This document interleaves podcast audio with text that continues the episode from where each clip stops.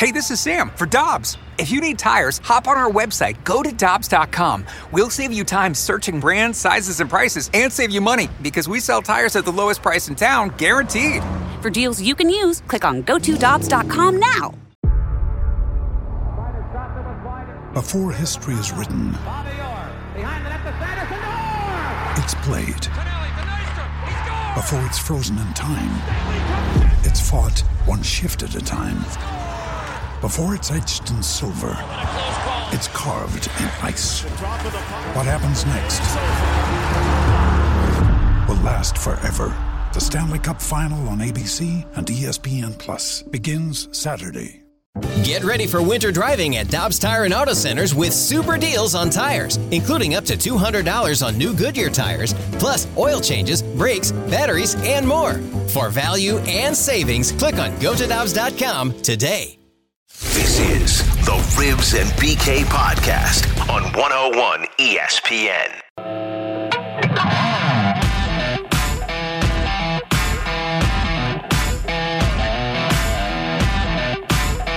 if uh, allowing fans into games in markets where that is allowed in a shortened season uh, helps on that front. Uh, I, I think that what they've tried to make clear is that they're willing to pursue that. It does potentially put some uh, pressure uh, on other municipalities that are in the process of opening to consider the, the possibility of of opening their pro sports facilities to, to fans.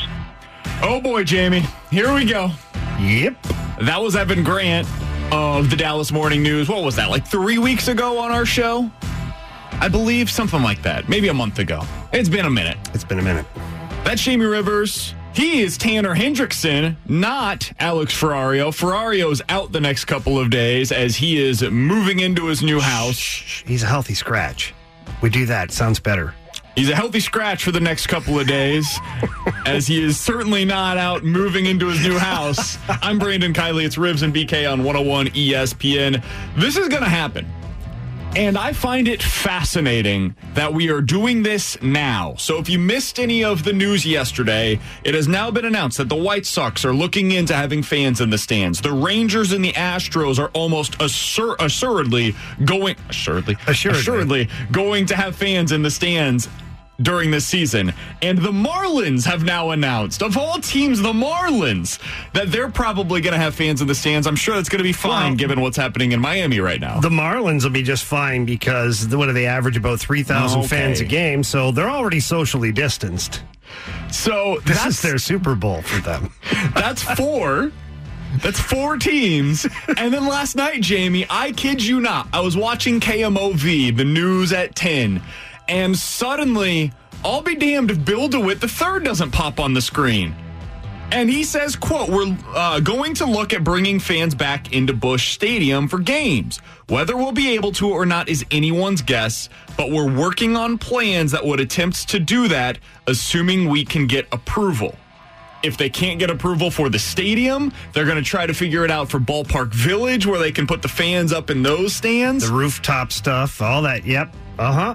So wasn't the entire premise of the last three months the entire premise hey we're losing out on so much payroll because there's we just can't have fans in the stands right now 40%, I believe, is what they said. biblical is what they Biblical said Losses. And now we're just we're just rolling through it we're like oh yeah of course yeah they're gonna have fans in the stands Yeah. what like the day after they have this like tentative agreement or whatever, they're coming back. We're playing ball and we're going to have fans. Well, why the hell didn't you say that a week or two ago? Well, we know. Well, we know why, but I'm just wondering how this is going to impact the whole agreement because the players have been sold this bill of goods that's like, we have no crowd, we have no attendance, we're losing the revenue. Now, mind you, I understand they're not going to make up the revenue like, boom, here comes sold out stadiums. No, they're not, but they're not going to have zero. And on this show, BK, anytime it's better than zero, that's a good thing. At least that's what they tell me. So, 65780 is the Air Comfort Service tax line. This comes in from the 636. Baseball's stupid.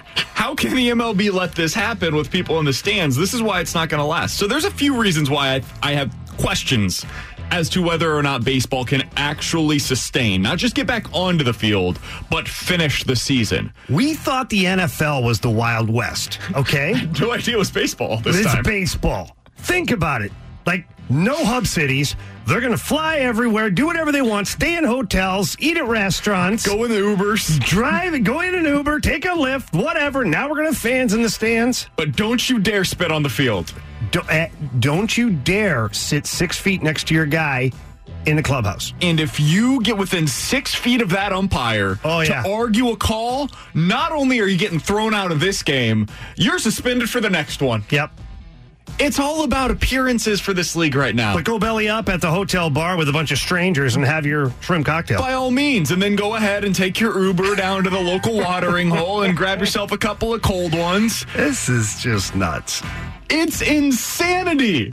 Absolute insanity. Now, listen, if they allow fans in the stands and you want to go out and watch Cardinals baseball, I got no issues with it. Go ahead and go enjoy your mm-hmm. $12 beer, beer, your $8 nachos. It's going to be a great time. We all love getting out to the ballpark in the summer.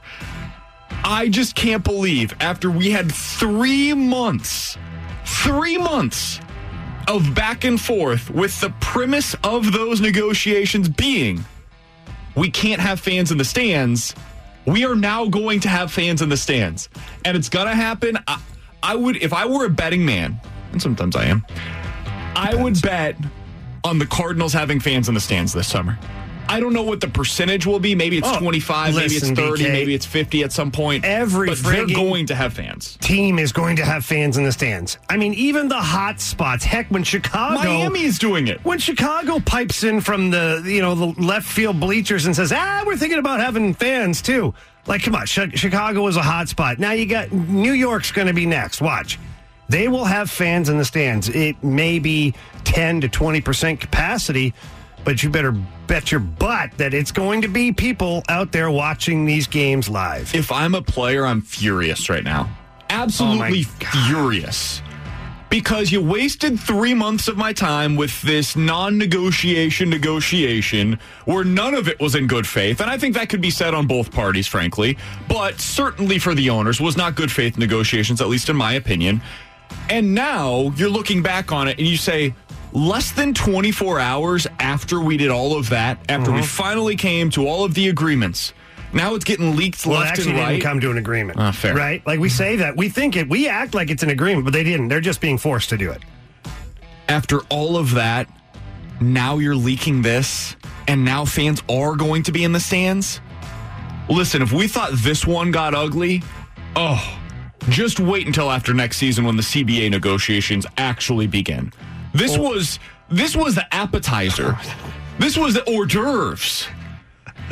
Not I the, not the big ones either. The, the little South. fancy ones. The little wee fancy hors d'oeuvres that you're like, I'll take twelve of those, a please. charcuterie board before before you get the real meal. it's unbelievable. I I I would say that I can't believe it, and I was about to, but I absolutely can, based on everything that has been taking place in recent weeks and months. Well, at least though the trust factor will be great for the next CBA, right? Oh wait, maybe not now. Since the players just now finding out we're going to have fans every game. It's 11:12. Your time check brought to you by Clarkson Jewelers, an officially licensed Rolex jeweler. We've got a lot to get into today. Coming up at 11:30, Mark Saxon will join us. We've got Joey Vitale. He is the best. Coming up at 12:30 and at one o'clock, former Blues goalie Jamie McLennan will join the show. Also on Twitter at 101 ESPN. Mike Ryder just put this out. I did not approve this. I don't know why he put this out, but he put it out. We found out on Ribs and BK that BK has always wanted a tattoo. He just doesn't know what to get. Leave your suggestions below. I can only imagine, Jamie, what these suggestions are going to include given our audience. I'm pretty sure it'll be real positive for you. 65780. If you would like to get involved in that discussion, we will take your suggestions there and on the Rhino Shield mic drop feature on the 101 ESPN app as well.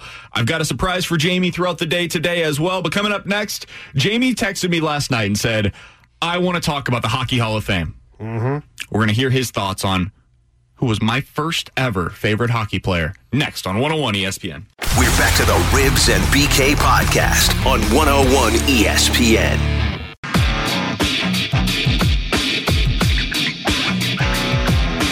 Well, the text line is wide awake. Good morning, ladies and gentlemen. I mentioned that Mike Ryder put, put out on Twitter at 101 ESPN if you want to get your jokes off. I got no issue with it. I'm here for you.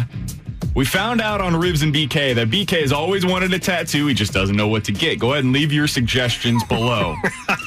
We're getting some good ones already on the text line at 65780. My personal favorite is from the 314. He could get a tattoo that simply says, I like my corn off the cob. I like the one that says he should get a tattoo that says, I heart Karen. That would be fantastic as well. Uh, there are plenty coming in. What's your personal favorite, Jamie? Personal favorite so far, the le- on the leaderboard for me, top of the leaderboard is uh, that he should get a tattoo of a man card. At least then he would have one. That's not nice. I. That's not nice. That's the top of my leaderboard right now. 65780 is the Air Comfort Service text line to get some of those in. We'll get to yours throughout the day today. Also, if you want to, the Rhino Shield mic drop features on the 101 ESPN app. All right, Jamie. So, yesterday, the 2020 Hall of Fame hockey class was officially announced. And the guy that was the headliner for me, and I would imagine for most people, was Jarome Iginla. I've got a quick story about Jarome Iginla because I was growing up in Kansas City, and Kansas City's not much of a hockey town, or at least it wasn't previously. It's actually becoming more so with the Blues Yeah, the and Kansas City. Blades back in the day, the IHL. Actually, went to a few of those games. yeah, my Good brother time. played against those guys. So, um, wasn't a huge hockey town growing up. There wasn't a whole lot of hockey conversations taking place, but I was a sports kid, right? I loved sports, and so I'd always be watching Sports Center and whatnot. And I don't know what it was. I don't remember what the exact accomplishment was, but I was like 10 years old, and Jarome Iginla came across the screen, and I was like, damn, that guy looks cool. Like, I don't know what it is about Jarome Iginla, but that guy looks freaking awesome. And I like that guy. And he was my first ever favorite hockey player.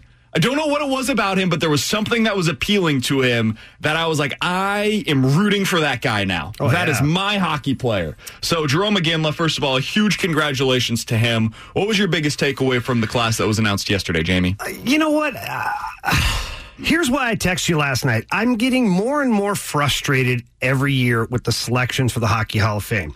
For me, the only shoe in this year was Jarome Iginla. I have absolutely zero problems with that pick. He performed at a high level. Uh, his stats were incredible 1,300 points, 625 goals. Absolutely. But then the Hockey Hall of Fame, they lose me, okay? Because we talked to uh, Jeremy Rutherford, who did a piece on Big Walt, Keith Tkachuk. How is this guy not in the Hall of Fame? And l- listen, hear me out here, okay? Marian Hossa, his career 1,300 games played. It's fantastic. 1,134 points. Really fantastic. Only 628 penalty minutes. Now, let's bounce over to Keith Tkachuk. 1,200 games played, so less games played, 1,065 points, 538 goals, 2,219 penalty minutes. You want to talk about an all around power forward? A guy that defined the game of hockey in that era, especially in the mid to late 90s? Keith Tkachuk was the man. You know what that is, though, right? It's the rings. Like that. That's the only explanation. Okay, you say why- that. Okay, I'm glad you say that. So, on based on that, Eric Lindros in the Hockey Hall of Fame last year, 760 games played. Didn't even get to a thousand because he was injured a lot. It's not really his fault, but listen, be, the longevity is another part of it. 865 points, and then you bounce over to Jeremy Roenick, who's not in the Hall of Fame. Never mind Big Walt, okay? Because Big Walt has Eric Lindros just dwarfed with his stats and what he's done. Eric Lindros, no ring, BK. He got in. Jeremy Roenick, 1,363 games played, 513 goals, 1,216 points, 1,463 penalty minutes. Smaller guy, played like an animal out there. Why is he not in the Hall of Fame? You will hear no disagreement from me, especially on Big Walt, after the case that we heard from Jeremy Rutherford. And listen, I'm no hockey historian. I think our audience knows that I would never claim to be. But the case that Jeremy Rutherford laid out the other day was foolproof. Like it, it, it, sounded to me as a um, observer of the sport for the recent history of the mm-hmm. sport, not the long term history, but I don't know how that guy's not in the Hall of Fame.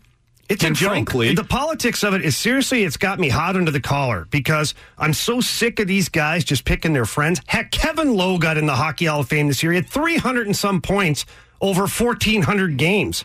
I know he was a defensive defenseman and he was a leader.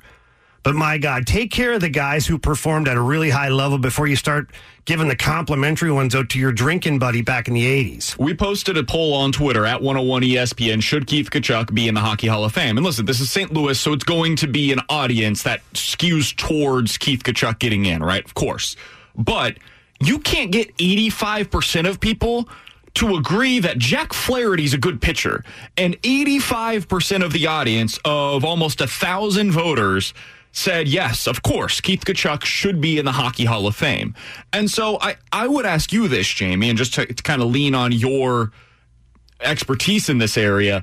Why? What do you think it is that is holding him back? Because after hearing the, the argument from JR, I, I don't understand. And so I'm just looking for clarity in this situation. It's politics. What is it? It's politics. I'm not lying to you. Unfor- the Hockey Hall of Fame used to have a selection panel that would, really had no bias.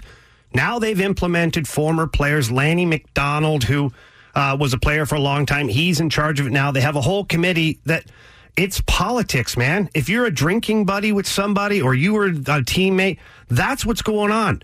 It's awful. They need to get an independent committee in there that literally go through it. Like I pulled this up in five minutes, all these comparables. How about Theoren Fleury? Five foot six in the NHL, 180 pounds during the most vicious time in the NHL. A little guy should never have survived, ever.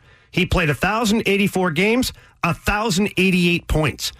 A point a game for this guy, not in the Hockey Hall of Fame. So uh, l- let me understand. H- how does this process work? They have a committee that get together, and uh, it's. I mean, I could pull it up here, but it's basically a bunch of ex players and some managerial people from the game of hockey, and they literally they sit around, and that's the committee. That's the committee. Like, there's no proofreading it. It's just it, it, to me, it's lacking big time, and I'm just sick of seeing great hockey players like Jeremy Roenick, mm-hmm. Keith Tkachuk, Theoren Fleury. Like these guys should be tap ins for the Hockey Hall of Fame. Heck, Pierre Turgeon, who was here in St. Louis for a long time, he's getting looked over, and he was a point a game guy in the NHL. How does that happen? Yet Eric Lindros is there. It's a fair question, and I'm again just kind of looking at it from the lens of the NFL selection process, Major League Baseball selection process. It feels like that should be clarified because in both of those, it's the media that selects who the Hall of Famers are. And listen, players, I, I think should have a voice, frankly, but at, there are more media members that have watched a greater number of these players over a longer period of time. I would imagine that would be worthwhile to include in this process. And if you have a guy like JR who watched every game of Keith Tkachuk and knows everything there is to know about Keith Tkachuk, having that voice inside of the room would be incredibly valuable to at least lay out his case. Because if you hear the case, I, I, don't know how you could disagree with it that he deserves to be in. I, especially after hearing it the other day from Jr. laid out on our show. Okay, so I'm I'm going through this now. I just googled the Hockey Hall of Fame committee. Uh, there are some former players on there. Uh, there are some TV analysts on here. Um, but for the most part, like if you look through this, David Branch is the OHL commissioner. He's going to lean towards guys that are Canadian from the Ontario area. Cassie Campbell, she's fantastic female hockey player. They've got some good people here, but if you look at the names, the one thing that is absolutely right here on the page, it's, it's the old boys club. It is an old boys club. Brian Burke, Bobby Clarke, Mike Gartner, Jari Kurri. It's the old boys club. They're getting together. They're throwing a glass of scotch around, and they're like, ah, you know what? Let's put Kevin Lowe in this year. Ah, he was a heck of a guy. Played well. I remember him. I was my roommate on the road. Yeah, yeah. Lowesy, you're in. They need to include more modern people involved in this process, is what I'm based on what you're saying right now it appears that they need more modern people within this selection process. And if they don't have it and they're not getting that perspective, then it stands to reason that they're not even giving enough consideration to some of the modern players. Well, if they're giving Kevin Lowe, okay, and I, again, I think Kevin Lowe is a heck of a defensive defenseman, but he doesn't have the points to back it up. when you look at Keith Tkachuk, I'm going back to Big Walt because uh, obviously local flavor there. And yeah, he's a good friend of mine, and I would back him to the end on this. But he's got 1,065 points, 2,219 penalty minutes. The man was vicious, okay? You can't, like, if you're going to look for an all around guy where you're like, okay, when I see Big Walt's picture in the Hockey Hall of Fame, who was Big Walt? Holy crap, he's got 538 goals. Whoa, over 2,000 pounds. This guy was an animal. Right away, my kid, who's three years old, knows that guy, that guy was an animal. That was a beast. You get it. The, the, the stats tell a story. And then obviously the story of Big Walt and all the way, you know, he is a story himself. But I just feel like they've missed the boat, specifically for me, on those three guys Jeremy Roenick, Keith Tkachuk, and Theoren Fleury. To me, those guys should be automatics in there. It, it, it, they better do it soon, too. He's Jamie Rivers, Hall of Famer in my book. That is Tanner Hendrickson. I'm Brandon Kiley. It's Ribs and BK on 101 ESPN. Mark Saxon is a Cardinals insider for The Athletic, one of the best in the business. And I can't wait to hear what he has to say about fans in the stands. Might be a possibility. We'll ask Saxy about it next. We're back to the Ribs and BK podcast on 101 ESPN. With former Superstar Blues defenseman Jamie Rivers, I'm Brandon Kiley. It's Ribs and BK on 101 ESPN. I am so excited to go out to the Brown and Crouppen celebrity line and be joined by Cardinals insider for The Athletic, Mark Saxon. Saxy, we get to talk about real baseball because coming up in almost exactly a month from now, there will actually be baseball on the field. How you doing today, my friend? I'm doing great. Isn't that crazy? I mean, I enjoyed listening to you guys yesterday when you were talking about the NHL's plan and the bubble in Edmonton and all those crazy things. Well, baseball is going to be even crazier because in about a week, uh, less than a week, six days from now, all the Cardinals players are going to be in town. They're going to be showing up to Busch Stadium to get their temperature taken and and to get tested for COVID nineteen. And a couple days later if all goes well with that, they're going to be on the field practicing baseball with nobody in the stands. So it's a strange little deal, but you know what? In a month, we could be watching Cardinal baseball games, and I don't think any of us are going to complain about that. No, certainly not. But I hope that they're able to actually finish the season. And Saxy, you kind of went the direction that I would like to go with you to begin. Well, are, are they out of their minds with this whole idea of playing in 26 different cities? Do you, do you think this makes sense? What have you talked about with people within the game to explain why this is the approach that they're going to take? Well, the Cardinals have said, John Mozeliak said this in a, in a conference call. It really comes down to how seriously the players take it. If, if the players in all these different cities are going out to bars and they're meeting new people and getting close to those new people and all that stuff, and they're in big congregations, it's not going to work, and it's and we're going to know instantly that it's not going to work, or within days or weeks, I think, of starting up.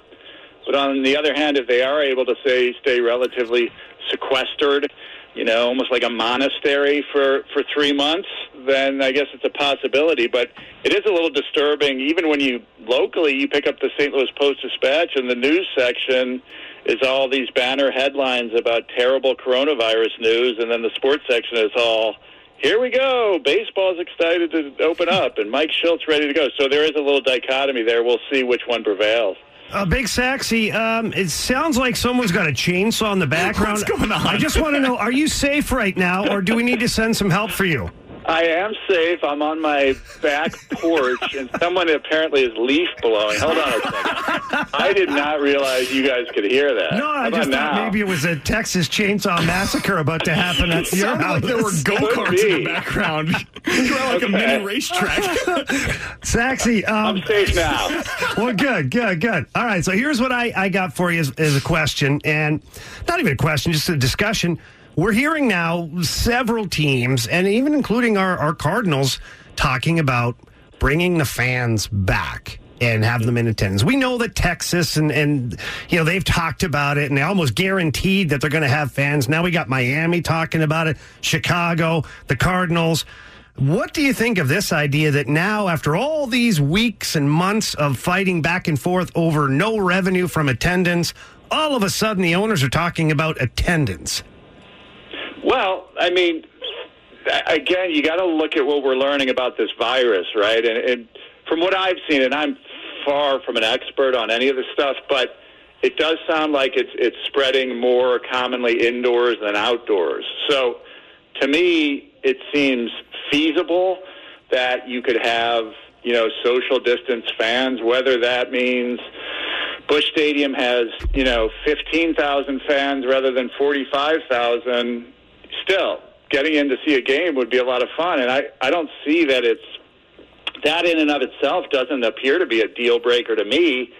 I would think the players being in such close proximity would would be more of an issue, but again, it's all going to depend. You know, cities' appetite for for allowing these types of events to occur is all going to be contingent on the number of cases they're seeing. So, I think it really is. If St. Louis has a good handle on it, the city, the county, surrounding counties, if we have low caseloads, I could see that happening. If they start to spike, I, I think they're going to scrap that plan. Now, Saxy, follow up to that is do you think the players had an idea that the owners would be thinking about how they could get some people to get in the stadium and watch games? And if they didn't really know that this was a, an avenue that the owners might go down, does that just add to the mistrust between the two sides? Big time. And I think you know, I, I don't remember whether it was the Rangers owners or whether it was a Texas politician who was saying that they they're going to have fans in their ball games. It was the that owner. Probably was, yeah, right. so I'm sure that ticked off the players at the time because the player, the owners haven't really, you know, they certainly use that uh, that that that lever of having no fans in the stands is the reason why they weren't giving certain concessions on the salary. So yes, I mean if it could be any worse, Jamie, it may have just gotten a little worse if they do have fans in the stands and the players don't see any fruits of that of that benefit. All right, all right, Saxy. So let's talk real baseball. Let's let's get into this nitty gritty. We're talking with Mark Saxon, the Cardinals insider for the Athletic here on Ribs and BK. We talked yesterday, and we got real sportsy on this very show about Dylan Carlson and whether or not he's going to be in the opening day lineup for the Cardinals since it is only a 60 game season now. What is your impression from what you think the team will do with Dylan Carlson, and what, in your opinion, in opinion, do you think the team should do with Dylan Carlson? Let, let's leave aside the service time question, just because we'll get bogged down and how you know it looks like they would have to keep him down a week to keep that extra year. But let, let's just leave it aside. I think that the team's plan, regardless of any of those uh, issues, would be to start him in the minor leagues. That was before the pandemic. And the reason for that, the thinking for that, is they've never really gotten a chance to see the kind of player Tyler O'Neill could be if he's truly an everyday player. Same goes for Lane Thomas. Harrison Bader, they need to find out if he can hit, right? We, they know he can field. So I think the plan was to find out exactly who these guys were first before you go to the younger player. And then you've always got that as a lever if your team is struggling, particularly in a shortened season. If you get out of the gates and you're, I don't know, uh, four and twelve or five and eleven, you know, to start, you're going to have to pull a lever pretty quick, and maybe that's bring Dylan Carlson up. So sometimes those things can kind of get a team going. So I think something like that is the plan. Do I? The details obviously are not going to line up, but I do think the plan would be either to have Dylan Carlson on that, you know, secondary camp out in um, Springfield, or to have him on the team, but not necessarily starting every day. So I, I, I do think the plan still is that he's not an everyday player at this point. All right, Saxy, John Brebbia, we found out uh, he's done. He's out for 2020. Uh, where are the Cardinals going to go with that particular spot in the bullpen? Well, first of all, it's a shame because I mean he pitched really, really well. Total, you know, late bloomer who you know really was never viewed as a prospect. Thirty something round guy who worked his ass off and became a really good major league reliever. But they're going to be fine, Jamie. I think in the bullpen. First of all, they're just going to have so many guys everybody's going to be down there. They're going to start the season with 30 players, and I guarantee probably those four extra guys are all going to be relievers because the starters are going to be going 80, 90 pitches out of the gate, I think. You know, they they have half the time to build up their their arms and bodies for this season. So, you're going to see guys going four or five innings at the beginning of the year. You're going to need to see Genesis Cabrera, Junior Fernandez, all these young guys. And having been to spring training and see the, the, seeing these guys work, they're going to be fine. They have a lot of pitching depth. They have a lot of velocity, a lot of good young athletes. I, I think they're going to cover the bullpen innings just fine. Final question that I have for you, Saxy. What's the number one thing you're looking forward to seeing the answer to with the Cardinals finally getting on the field?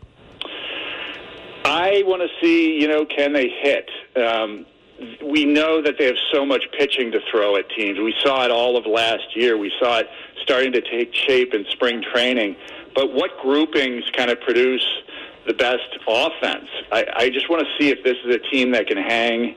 Because I think the game has changed. When you have teams with offenses as good as the Dodgers, the Yankees, uh, the Braves, the even the Cubs, even the Brewers, the Cardinals haven't been able to match up. And I do think it's a game now especially when you get into those tight postseason games. If you don't have good hitters up and down the lineup, you're just not going to go as far as you want to go. So ultimately, it's what the offense looks like that I'm most interested in seeing. Saxy, I can't wait to see it. We'll be watching it certainly. We'll be paying attention to what you have to report on it. He's Mark Saxon, the Cardinals insider for The Athletic, and he is the best here on Ribs and BK on 101 ESPN. Saxy, we look forward to talking with you again soon. Thanks so much for the time today. Okay, boys, be good. See Absolutely. That's Mark Saxon here on 101 ESPN. I'm glad you said the best. He is the best. I thought you were I love holding out at Saxon. first. I was going to have to come off the top rope at you. I So, love Saxy. I want to react quickly to what he had to say about the Tyler O'Neill versus Dylan Carlson thing. Oh, boy. Why didn't you step up then? Because I, Oh, I, yeah, I'm yeah. giving him his Oh, airtime, yeah. then we'll react Yeah, to it now on and the back he's not end. around. You're going to talk your. You no, know. I think he is. He was suggesting the Cardinals would like to see what Tyler O'Neill is, which I understand, honestly. Mm-hmm. But you don't. Over Here comes- 162 yeah, games. Here comes a but. I knew it. It's a 60 game season. If you lose seven games in a row, I saw this earlier today from uh, it was Jayson Stark of the Athletic, who wrote, "If you lose seven games this year in a row, it's like if you were to lose a 20 game or to have a 20 game losing streak in a typical season." They're thinking about seven to eight games of not having Dylan Carlson up just for the service time potentially, based on what Danny Mac told us earlier today. Now, let me ask you this, okay? I know you got more to say, but I, I get hung up on this service time thing. Okay. Okay? Because, like, just how big of a deal is it? I know it, the free agency, arbitration, uh, whatever, but, like, is it really that big of a deal? Is it a big deal to trade seven or eight games for a year? That's what it is.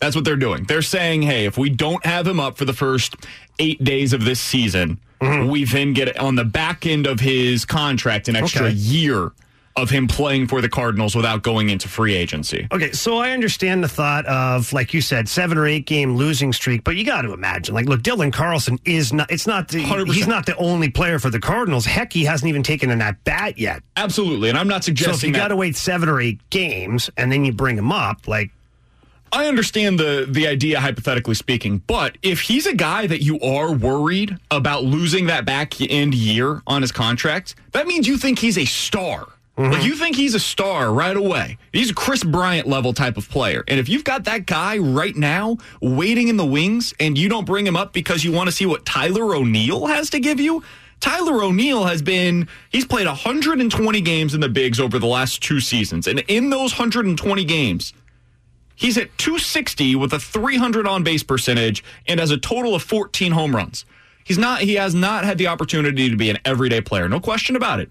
But he's played 60 games each of those two seasons. Oh, that's convenient. This year's a 60 game season. We've seen what it looks like. Mm-hmm. I would much rather see what it looks like for Dylan Carlson to get that everyday opportunity in the bigs this year than Tyler O'Neill. That being said, it's becoming very clear that the Cardinals disagree with that, and so we'll find out if their direction is correct. you know what? You wait the seven games, pull him back in the lineup on the eighth game. You gain that year on his contract. It really is a no brainer when you think about it because the Cardinals are going to be just fine for the first seven games. They'll they'll figure it out. They're not going to be awful. They're not going to lose seven in a row.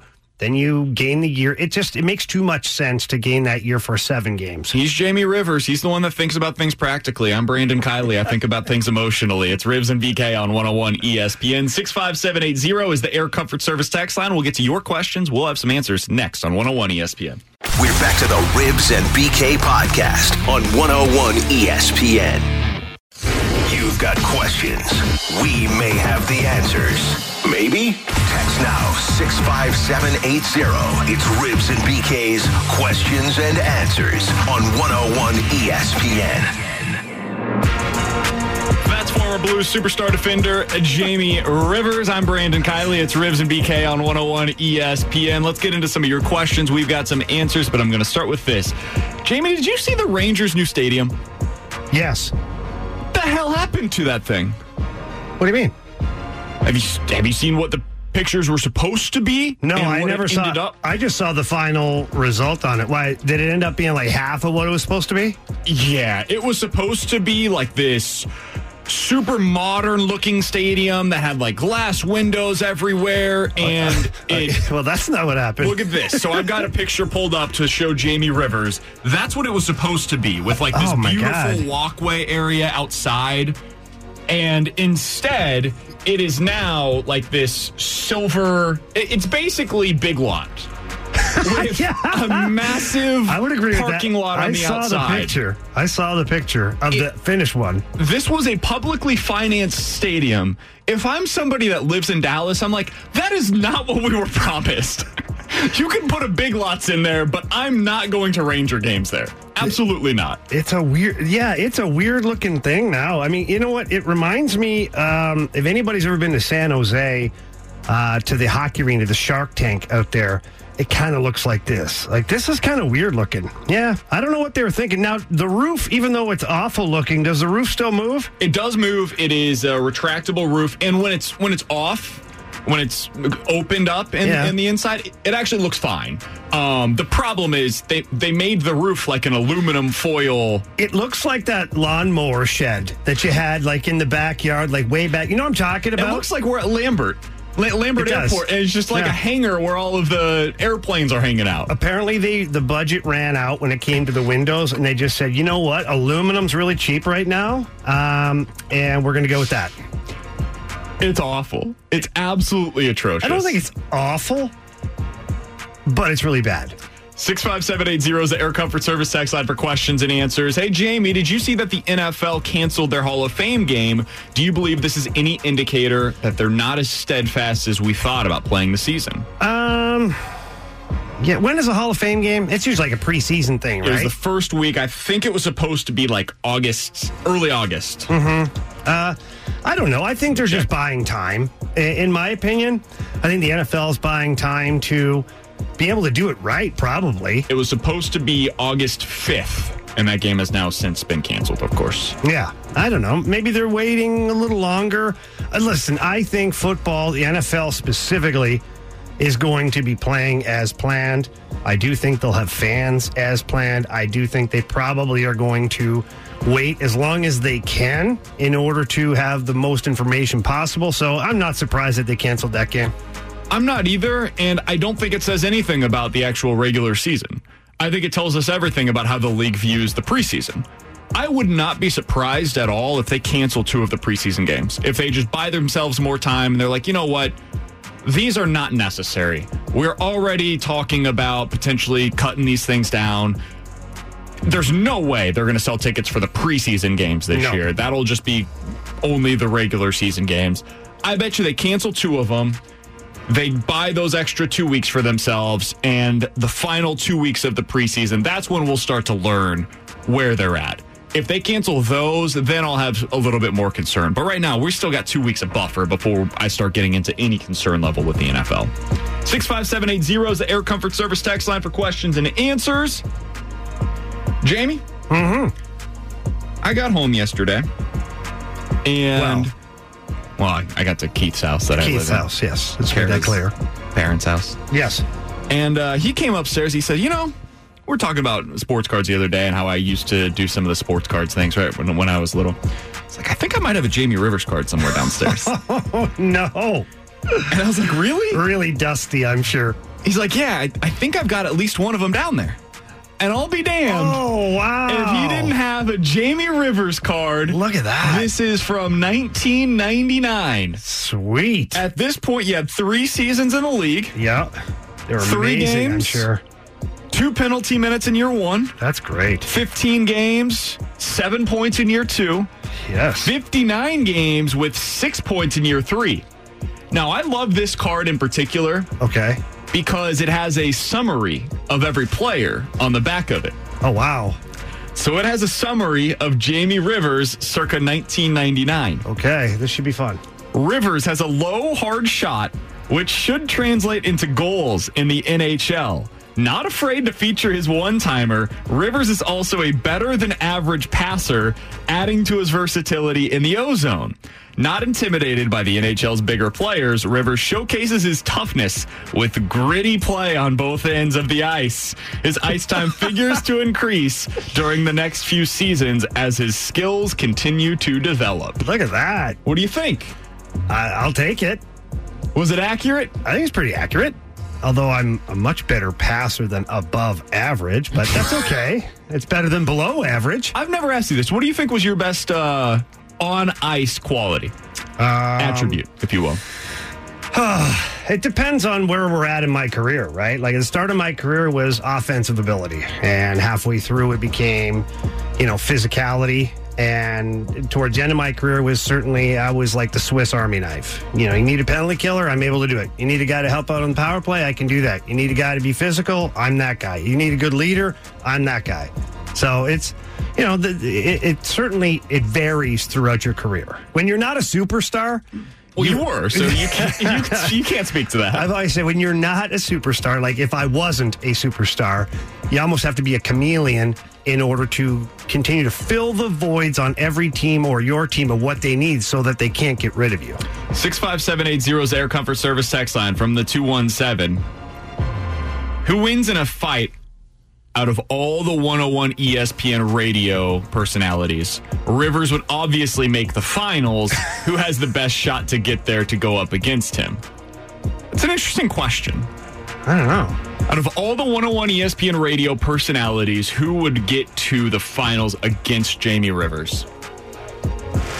You got to think it's got to be Stalter and Thompson. They got to be going at it, right? Thanks for the um, Well, BK, motivation there. BK, come on now. Have you ever been in a real fist fight in your life? Once. Okay, all right. Oh, hey, that's more than some people have. How'd it go? Yeah, I'm not a f- fighter. Okay. Um, that being said, it went well for me, but uh, no, I would not make it. Randy's a sleeper here. Randy's a sleeper. Like he's asleep? R- Randy's got, when he gets mad, he might just go all out rage. But so does BT. We know BT goes blackout rage mode. We've seen it. I, I think I would go BT. BT in the final? I think I'd go BT.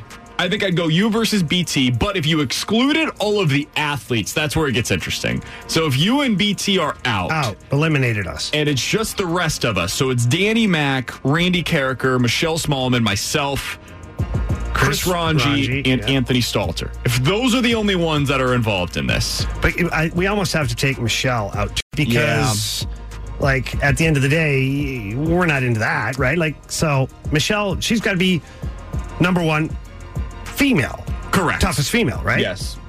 Yeah, I, I would say it would go. Danny Mack's another one that might might have a little bit more scrap to him. He's than got people some would spaz in anticipate. him for sure. He he might have a good shot on this one. Yeah. Um, we've got a lot of texts What coming we- in. Six five seven eight zero. Meat has to have a shot. Oh, meat. Yeah. Yeah. Yep. I love Barnes. Don't think he would be a winner in this. What about Ferrario? If we go wrestling, I think he's got a shot. Wrestling. If it goes past 30 seconds, though. Yeah, things could get difficult for him after that.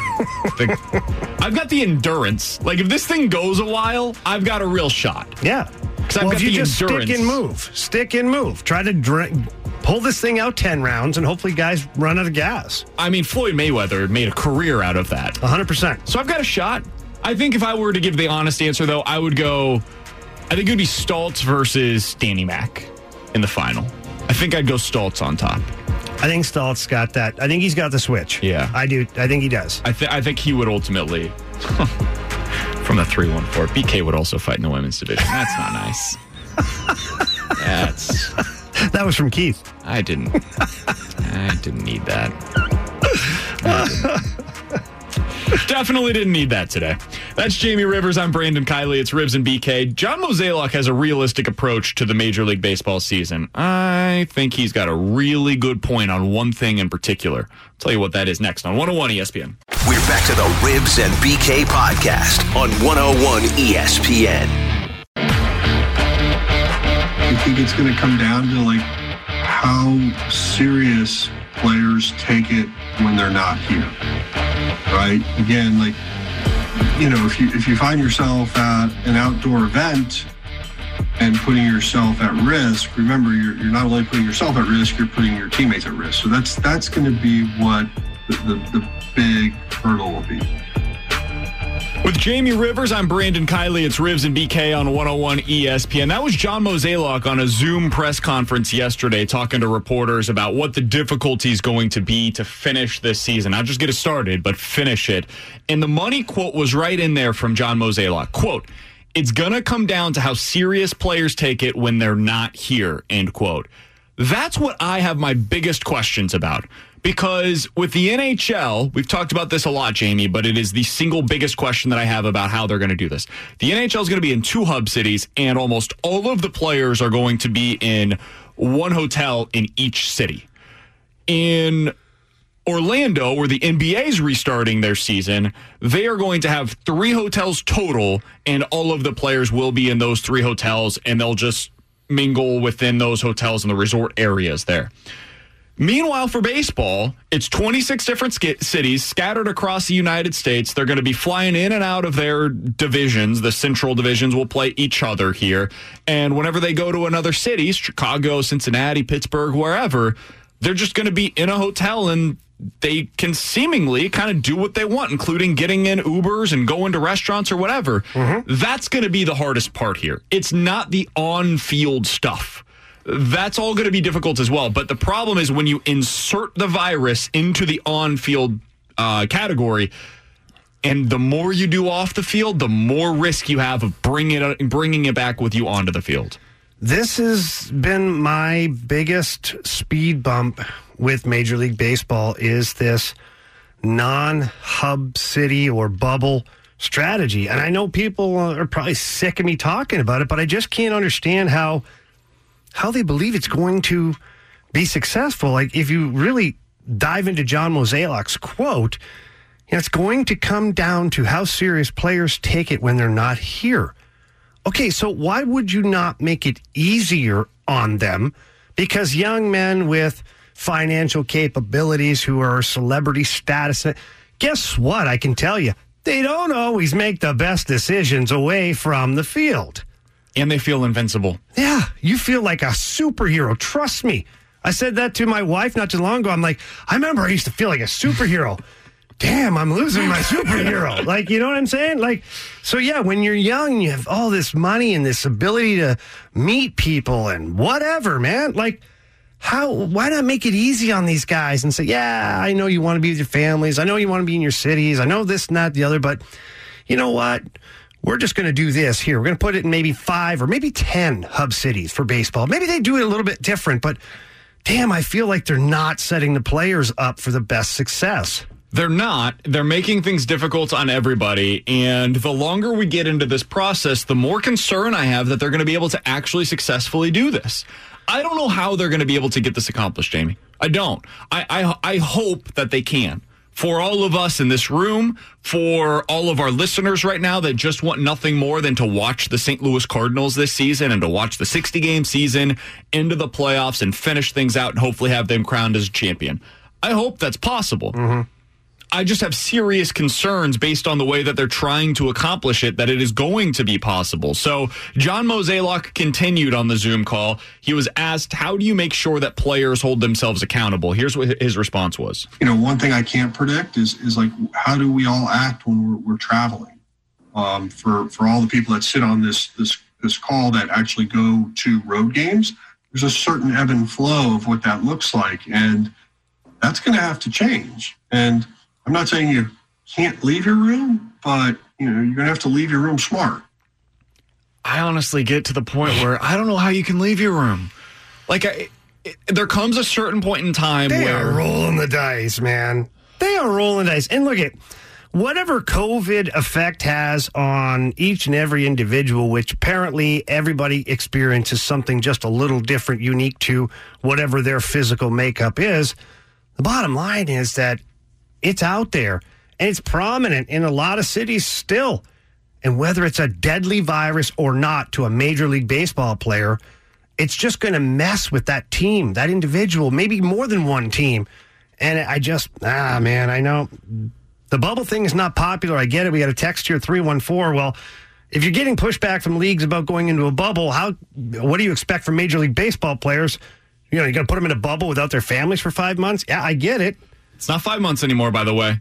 They're not starting this bad boy until August. Yeah. So how many is it? Like three? So it'd be August, September, and October. You got three months. Sounds pretty similar So to what we're seeing from the NHL. Yeah, it'd be identical. Even NBA, it'd be identical to those guys doing their, their playoff run or whatever. So, look, it, it's a unique situation. Nobody's asking you to leave your family for a year or 10 years. And I know we get the military comments on here all the time, but it does hold water that these guys, these women, they leave and they, for extended period of time. It's not impossible. It's not. And if they want to finish the season, it might be the only way that they can. And they have talked in the past few days of there being contingency plans if necessary. And I just wonder how quickly they're going to have to get to that plan. Because if you get to the point where, let's localize this, right? Let's say it's the Cardinals. And the Cardinals are two weeks into the season. And now for the next two weeks, you're without Jack Flaherty, Kolten Wong, Paul DeJong, and Paul Goldschmidt. Well, that's not the Cardinals. Like those two weeks could completely wreck the Cardinals season. And it will be of no doing of their own, but because of the circumstances that they've been dealt. And that's the reality. We've all got to be, be accepting of the fact that that's very possible. Ha- having two week periods where you're just without your best players is maybe more likely than it is not likely given the circumstances right now. So from the th- we had a text from the 314-65780 um, uh, is the Air Comfort Service text line. I can't find it now, but okay, here it is. I don't get the point of playing in each other's stadiums if there's no fans. And that's my question, Jamie. It all comes back to the family thing for these guys. I, I get But it. does it? Like this is where I'm like, I, I sit here and I'm like, okay, yes, the family thing for the guys who have families, but the guys that don't, like, there's a lot of those guys. There are, and it, I, I understand their concerns. I do. There's a mental health side of all of this. But if you want to play the baseball season, it might be the only way that it's possible. And so I, I just I I continue to be concerned if they want to actually accomplish this the way that they're going about it. It it seems hugely unrealistic to be able to finish the season. It really does. So text line again, 65780, the air service comfort text line from the 314. And I expected this pushback. How many professional athletes have died from COVID? Zero. And if they're in a bubble, they won't potentially infect others. Okay, well, so you just answered the question. If they're in a bubble, then there should be okay. But I'm not even, listen, for everybody who's listening right now, I'm not even suggesting that COVID is deadly to everybody. Okay. We've talked about this. I've talked about it just has different effects on different people, and you can believe whatever you want to believe and this, that, and the other. All I'm talking about is the inconvenience that it will have for baseball players or hockey players or basketball players if they do have guys that test positive that infect other guys and if they're in other cities and they're doing their thing and they do have families like it works its way down the food chain to finally maybe getting to somebody where you lose them to this thing and it's like well well but the professional athletes are invisible yeah but it doesn't mean it's going to directly really affect them big time it's what you know the tentacles from it w- what worries me And let's say you're one of those people that believes this is not a big deal, right? Like I, I'm not, but let's say you are. Okay, well, if it's e- even if you believe that to be the case, Major League Baseball has to approach it as if it is a big deal. Because God forbid something tragic happens here, you, you have to approach it that way. So you have to quarantine these guys for the two weeks after they get it. Even if they're completely asymptomatic and are showing no signs of it affecting them in any way, shape, or form, you have to quarantine them. So let's say you're just a Cardinals fan that doesn't believe it's a big deal.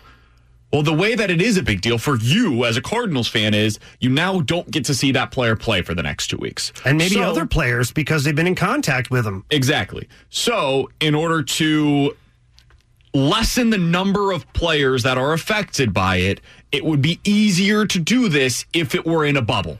That that's what I'm saying here is I want to see the fewest players affected by this, the fewest players test positive for this as possible.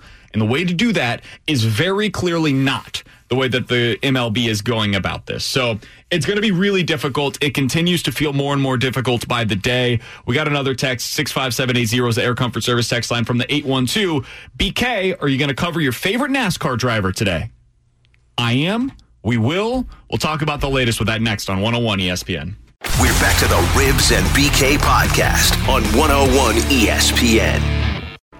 With Jamie Rivers, I'm Brandon Kiley. That is Tanner Hendrickson filling in for Alex Ferrario today. It's Ribs and BK on 101 ESPN. So we got a text on the Air Comfort Service text line 65780. Hey, BK, are you going to be talking about your favorite NASCAR driver today? The answer to that question is yes, because there has been new information in. Well, why don't you tell everybody who your favorite car your driver is so that they know what you're talking about? There has been new information in the Bubba Wallace case. I was getting there. Give me a second. I'm just looking. And Jamie, we didn't talk about this yesterday because baseball was back, and so there was a lot going on here. Um, but I do, I did want to get into it, and NASCAR has now released more information on what happened over the weekend and then into earlier this week with Bubba Wallace and the noose that was allegedly in his garage. So NASCAR says that of the 684 garage stalls that they investigated over all Was it of their 600? I tracks. thought it was more than Excuse that. me, 1684 garage stalls. 11 of them, only 11 had a pulled down tie, tie rope with a knot. Only 11 of the 1,684. And of those 11, only Bubba Wallace's stall had one with a noose. It is a hell of a coincidence that that would be the case. NASCAR President Steve Phelps has said that NASCAR conducted a thorough sweep of all of those 29 tracks, and that is what they found. He then, at the end of his statement earlier today, said, I want to thank Bubba Wallace for his leadership over these last three weeks. He's done nothing but represent this sport with courage, class, and dignity. We all need to stand with him. I know I'm going to. So, yesterday, there were a lot of people that came out of the woodwork because the FBI investigation said there was no hate crime that took place here. And frankly, that's a positive. If there was no hate crime that took place, we should all view that as something that is good, that there wasn't one. Mm-hmm. And for some reason, that wasn't the reaction. And I was a little bit surprised by it, but I guess I shouldn't be given the climate today. But all of this being said, what we just saw, and we've both seen the picture now of the rope that was in his garage. Yeah, there's no doubt what it is. He, first of all, was not the one that called it in. It was somebody from the crew. He was made aware of it, but he was not the one that called it in. And these people, I will trust them. I said earlier this week, I'm not a NASCAR guy in general, so I don't know what the stalls typically would look like. So mm-hmm. when when the FBI came back and they were like, "Hey, this is just what it does. This is what it looks like," I was like, "Okay, cool. May- Maybe they're correct." Looking at it today, no, it's not. That is not the correct way to look No, at it. No, I even told And you NASCAR before we saw the pictures. I'm like, when you have one of those ropes, the pull down ropes, it has a knot tied in the bottom. So when you pull it down, your hand doesn't slide off the rope. It never, ever has a noose that is perfectly made. If you have a chance and you pull up this picture, that, that it's a perfectly made noose. There's no doubt in my mind that there was intention of something there. And I hope, I hope, I hope that this is all a coincidence. Maybe it is. It seems like a hell of a coincidence if that is the, indeed the case, since this is the. There's no way, BK. I, I know we're being agree. nice right now, but think of the odds of that. Uh, like you said, 1,600. Yeah, it's literally one in 1600. That would be the odds of it. 65780 is the Air Comfort Service text line. This comes from the 573. It had been there since last October. The rope had been there since last October. Correct. The fact that it was looped together at the bottom and tied to itself had been there since last October. I do not know that it looked because we had seen a, a far away picture of the rope hanging down, right? That's the only picture that we've seen from last October to what it looked like today. I don't know if it was the same knot. And the knot is really what makes things different here. And so if I'm looking at this through Bubba Wallace's eyes, through NASCAR's eyes, I got to give a lot of credit to them. I got to give a lot of credit to NASCAR for the way that they've handled this whole situation. And I understand that there will be people that disagree with me adamantly on this, and that's perfectly fine. You are entitled to your opinion on the matter. But NASCAR stood behind their driver in a way that uh, was super powerful for me. I was sucked in by the way that these guys all supported Bubba Wallace earlier this week before Talladega and the way that they rallied around him again after the race. I was made more a fan of the sport by that than I could be anything else. And the way that they continue to react to all of this because they are continuing to investigate. They want to find out what happened here. And if what truly happened is that it was simply a coincidence, they want to know that too. Yeah. And so I, I want to know what happened. I want to hear I, I want to hear the true investigation. I want to hear more on the facts. And what I saw today to me, and this is my own perspective, and it's all I can give you on this radio show it appears to be more than a coincidence, and that's the way that I'm I'm approaching things. But I I'm willing to l- hear them out at the very least. Here's what where I am on it. Okay, um, as of right now, I no longer care about that story. And hear me out. Yeah. The reason I don't care anymore is because the response to it from NASCAR and the other drivers and the crews that's what speaks volumes to me. 100%. So whether it's coincidence or not, and people are texting, it was there from this and that. Okay, you know what? I'll take the L on this one. The rope has been there forever. It's always had a noose. Okay, that's fine. You win. But the response to that, with the assumption that maybe it was put there with bad intentions, the response from the drivers, NASCAR, the pit crews, Bubba Wallace, everybody involved to me, that's really the story we should be talking about. They all lived up to the moment. Yep. And this is uh, what I'm about to say is totally unfair, but my prior um, beliefs on what I viewed NASCAR as being, I, I could have never in a million years saw what happened earlier this week taking place. Never in a million years. And that that is my own uh, perspective that was skewed and was completely, clearly unfair towards the sport. But I didn't think that that would be the way that they would have responded to something like this. But those drivers stepped up for Bubba Wallace yeah. in a way that we didn't see in the NFL at times. We haven't huh. seen yeah. in Major League Baseball at times. Those guys picked up their fellow driver as what is basically a teammate for them, a brother for them, and they all rallied behind him in a way that matters immensely. It does. Them being able to say, Bubba, we got you. Friggin' Petty coming down, Richard Petty coming down. Mm-hmm and as an 80 year old man getting on a flight right now in the midst of a pandemic and saying, I need to be here for my driver, that's the most important thing for me to, today. That is huge. And it speaks volumes to the character of everybody involved with NASCAR. And I said it earlier this week, Jamie, and it continues to be the case. They've made more a fan out of me in these circumstances, which are obviously not ideal than they did in my previous 27 years of life because it's just not the sport that I would have expected myself to be interested in. Mm-hmm. And they've they've lived up to this moment in every way possible. Well, every way possible. Look, they're doing a good job. I think they are trying to step outside their comfort zone as far as the fans that they appeal to and the uh, I guess the the world of NASCAR and look, man, strides forward. That's what it's all about. And like I said, I'm over. It. I'm done with the the rope story. Uh, I, I absolutely applaud the racers and everybody who was a part of that to help with the Bubba Wallace situation. Now we move forward, right? Like enough in the rearview mirror. We move forward. Tomorrow's going to be a great day. You know why, BK? We get to talk NASCAR again. You know with who? Kenny Wallace. Hell yeah. Kenny Wallace is going to come on the show tomorrow. So we'll be able to talk about NASCAR and how great Pocono's they're doing. coming up, right? Pocono's coming up.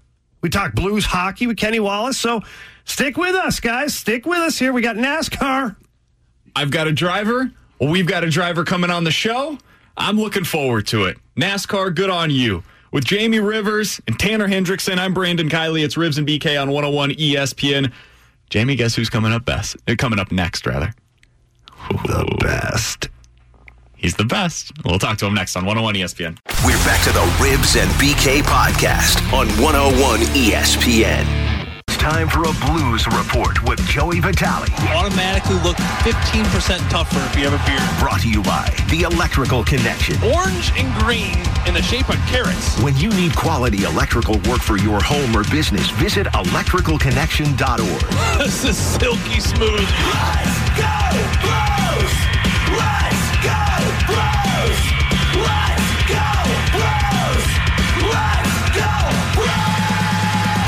That's former Blues superstar defenseman Jamie Rivers. I'm Brandon Kiley. It's Ribs and BK on 101 ESPN. Let's go out to the Brown and Crouppen celebrity line. He is the best. He is the Blues analyst for 101 ESPN. He is, of course, Joey Vitale. Joey, how you doing, man?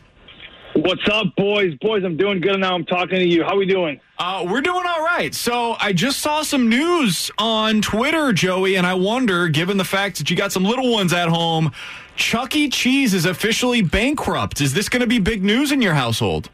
This is not. This is not big news. This is no news. This is a no news.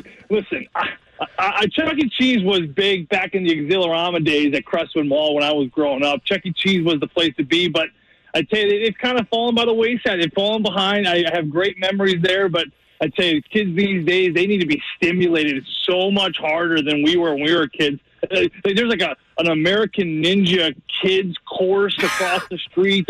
I mean, how can you argue with that? They're like got like swords and samurai weapons and chains, and they're climbing these walls. Like Chuck E. Cheese has got nothing on that. No, it will be missed, but uh, it will have no effect on my children. All right, so then uh, I got to ask the question, Joey. What's the go to for the Vitale family? Like when it's go time for the kids and we're going to do this right, obviously not Chuck E. Cheese, where are we going? Listen, if it's my kids, it's pretty it's pretty freaking simple. We're going to find a big yard, a big lawn, we're going to find a big park, and we're just going to bring a bunch of balls. I've kind of gone back to the old school mentality uh, after reading Mike Matheny's book, uh, The Manifesto, about about kind of getting back to the old roots of of just letting the kids play in a big field with the ball, or bringing a wiffle bat, um, you know, hockey stick, uh, doing those kind of things. So my kids actually are kind of really getting accustomed to it. Uh, trying to get them off the iPads a lot now, all that digital stuff. Uh, trying to get them away from that. So I, I would say just find a big field for those kids. Uh, get them a bunch of balls. The other thing I will say, another thing with that big field, if you got access to a hose, they got these new water balloons, guys. Have you seen these things? Yeah, like- you're talking about it. They, like fill up quickly, right? Dang it! I, I keep repeating myself to people because I talk about these that's water balloons all the time. I talk about these water. This, this guy should should win some sort of award. I don't know, the Nobel Peace Prize or something. But you, you, you turn them on this hose, and you can fill up like 30 balloons in like 10 seconds. So if you got a big field, the kids just uh, have a way at that. The problem is, I think you got to pick them up. But then someone said they're disposable. I, I'm not really sure, but we uh, we also do pick them up so then the kids can kind of get a little work in as well. We're talking to Joey Vitale, he's Blues analyst for 101 ESPN here on Ribs and BK on 101 ESPN. Joey, let's talk a little bit of hockey because we're getting closer and closer, and we're seeing more and more Blues starting to report, and we're seeing them actually on the ice at this point. What's your latest take on where we are with this hockey season and the reality of it really starting to set in that we're going to see this thing? Well, you know, a couple things, guys. I think, you know, last week, I think the NHL got shook up a little bit. Uh, those players in Tampa Bay as well. as a staff member tested positive. I think there were 11 players officially, including Auston Matthews that day, tested positive for the COVID 19. I think everyone was shaken a little bit. But I think after a couple days, the dust settled. People realized, hey, there's a lot more testing now. So more people, of course, are going to test positive for it. So everyone kind of settled down from that. From after talking to some of the players, uh, it, it does. It seems like it's all, all, all go forward, guys. All moving forward. Players are starting to show up. Uh, some European players actually showing up on Sunday, uh, returning from their country. So I would say that everything continues to look very positive. Uh, you hear the players talk about it in the press. I've talked to them uh, via text message or phone as well. Guys, these these players are excited. They're excited to get back and, and to play hockey. And the thought that you are within 30 games reach of a Stanley Cup final and a Stanley Cup championship that excites these guys. Uh, you know, I know the argument out there is, well, these guys even want to play? They're in summer mode. Uh, they do because they also know that a break's coming. That's important. If, if this, because earlier in the summer they were talking about having this playoff format and then jumping right into the season. I don't think players would, would have liked that at all. So I think you would have seen a lot of players upset about that situation. But this is very different. You come back in August, You play for a month, month and a half if you're lucky, and then you have another month and a half, two months off. Uh, players are excited about uh, little things, spending spending time with their families on Halloween. They've never done that. Having a Thanksgiving at their home, they have never done that. So they're excited about the prospect of that. So if they have to go in there, put their boots on, go to work here for a month, month and a half, like I said, in August and September, uh, there's a lot of good moving forward for these players. So again, I think it's all moving forward from a player's perspective. Joey, we talk uh, a lot about hub cities, and the NHL is narrowing it down slowly but surely here. what are you hearing out there on the street? Uh, that uh, I obviously I'm going with Vegas. I think Vegas has been the worst kept secret ever. But who else are we talking about here? You know, uh, I actually saw a report uh, recently that said that Vancouver has been a little bit of a hiccup with Vancouver. I think some sort of health officials over there are saying that may not be a good idea. Pierre LeBrun just reported on it, so uh, we'll see how official that is. So if Vancouver kind of gets a snub, uh, seems to be now from a Canadian standpoint, the league is looking heavily into Edmonton, as we know, and now more at Toronto, given the news of Vancouver. I think for a while there, I think you can make the argument for from a safety standpoint. I'm, I'm talking safety standpoint. You have to look at Edmonton and you had to look at Vancouver because those are the two probably safest cities. Uh, now, of course, this is a negotiation, and the players are going to have a, a say in this. And I don't think a lot of players, as you know, Riz, are going to want to go to Edmonton and spend the quarantine time, but that's just the way it's going to have to be. I mean, uh, but if you were to ask me, uh, Edmonton's got to be the city. I, I quarantined myself in Edmonton for the last 10 to 12 years, even on a nice day, uh, let alone a summer day. So uh, Edmonton seems to be a good one. They love that JW Marriott, brand new facility. I don't know if you guys have been up there yet. It's connected to the rink. Uh, it's a Joey. perfect setup. Yeah, I know you did. Uh, it's a perfect setup. It's a perfect setup for a hub because it's connected to the rink. And listen, it's Edmonton. No offense to anyone listening out there from Edmonton, but it's it, it's Edmonton. And um, so that's number one. Uh, I think Vegas has got a lot of a lot of good traction. If, if it were me, and if I had to put a put a stamp on it right now officially, I would say Edmonton's a lock. I would almost argue that Vegas may not be there because of they're looking even more now at Toronto, and I think they want to keep this thing in Canada where they feel like it's a little bit safer and they're going to save a little bit more money. So right now, for me, from what I understand and what I've learned, Edmonton a lock, and I'm going to put Toronto as a close second with the Vegas right on its heels at third. Breaking news from Joey Vitale. Take it, boys. Take it. Joey, the way you were talking about Edmonton, it, it makes me wonder what was your least favorite city to visit as a player? I mean, uh, without bashing Edmonton much more, I would have to go with Winnipeg. Uh, Winnipeg yeah. was a uh, that's a that's a, that's a tough town, boys. I'm not going to lie to you. I, I, I give a lot of credit to Blake Wheeler and Mark Scheifele for for doing what they did to to want to win there and try to build something there and sign those long contracts there because. Uh, I know they probably have great suburbs where their family live, but from a sheer cold perspective, snow perspective, I just I don't know how you can get outside of uh, outside of Winnipeg. I mean, Edmonton. The good thing is you got some good things around. You know, Calgary's nearby. Uh, all those kind of fun lakes and mountains around that area. So you have you're within a couple hours reach of something. Winnipeg, you were like, I mean, in the plains. There is nothing up there except like 18 feet of snow constantly. Winnipeg, you know what, Joey? I didn't hate Winnipeg. I honestly oh. didn't because, you know, you go up there, you got a lot. there- There's just hockey fans, right? Like they're just everywhere, and so it was always fun to go to that city. The one that was always on my calendar that I was like, ugh, was Buffalo. I just was like, you know what? It's always kind of gray. It reminded me of Gotham City. You roll in at like noon, it's still dark out, basically, and it's kind of a ghost town downtown. I know the suburbs are awesome, but we don't go to the suburbs when we're in town. We come in and we stay at the hotel, we go to the rink, and it's kind of blah. So Buffalo's the worst U.S. city of the teams that you play against. For me, 100%. Yeah, I think Buffalo's up there, but see, to me, I'm you know, Jamie, I'm an American. I love the fact that I'm still in America, so I'll take Buffalo over Winnipeg. Hey, I will say one thing about Winnipeg. I know I was bashing a little bit.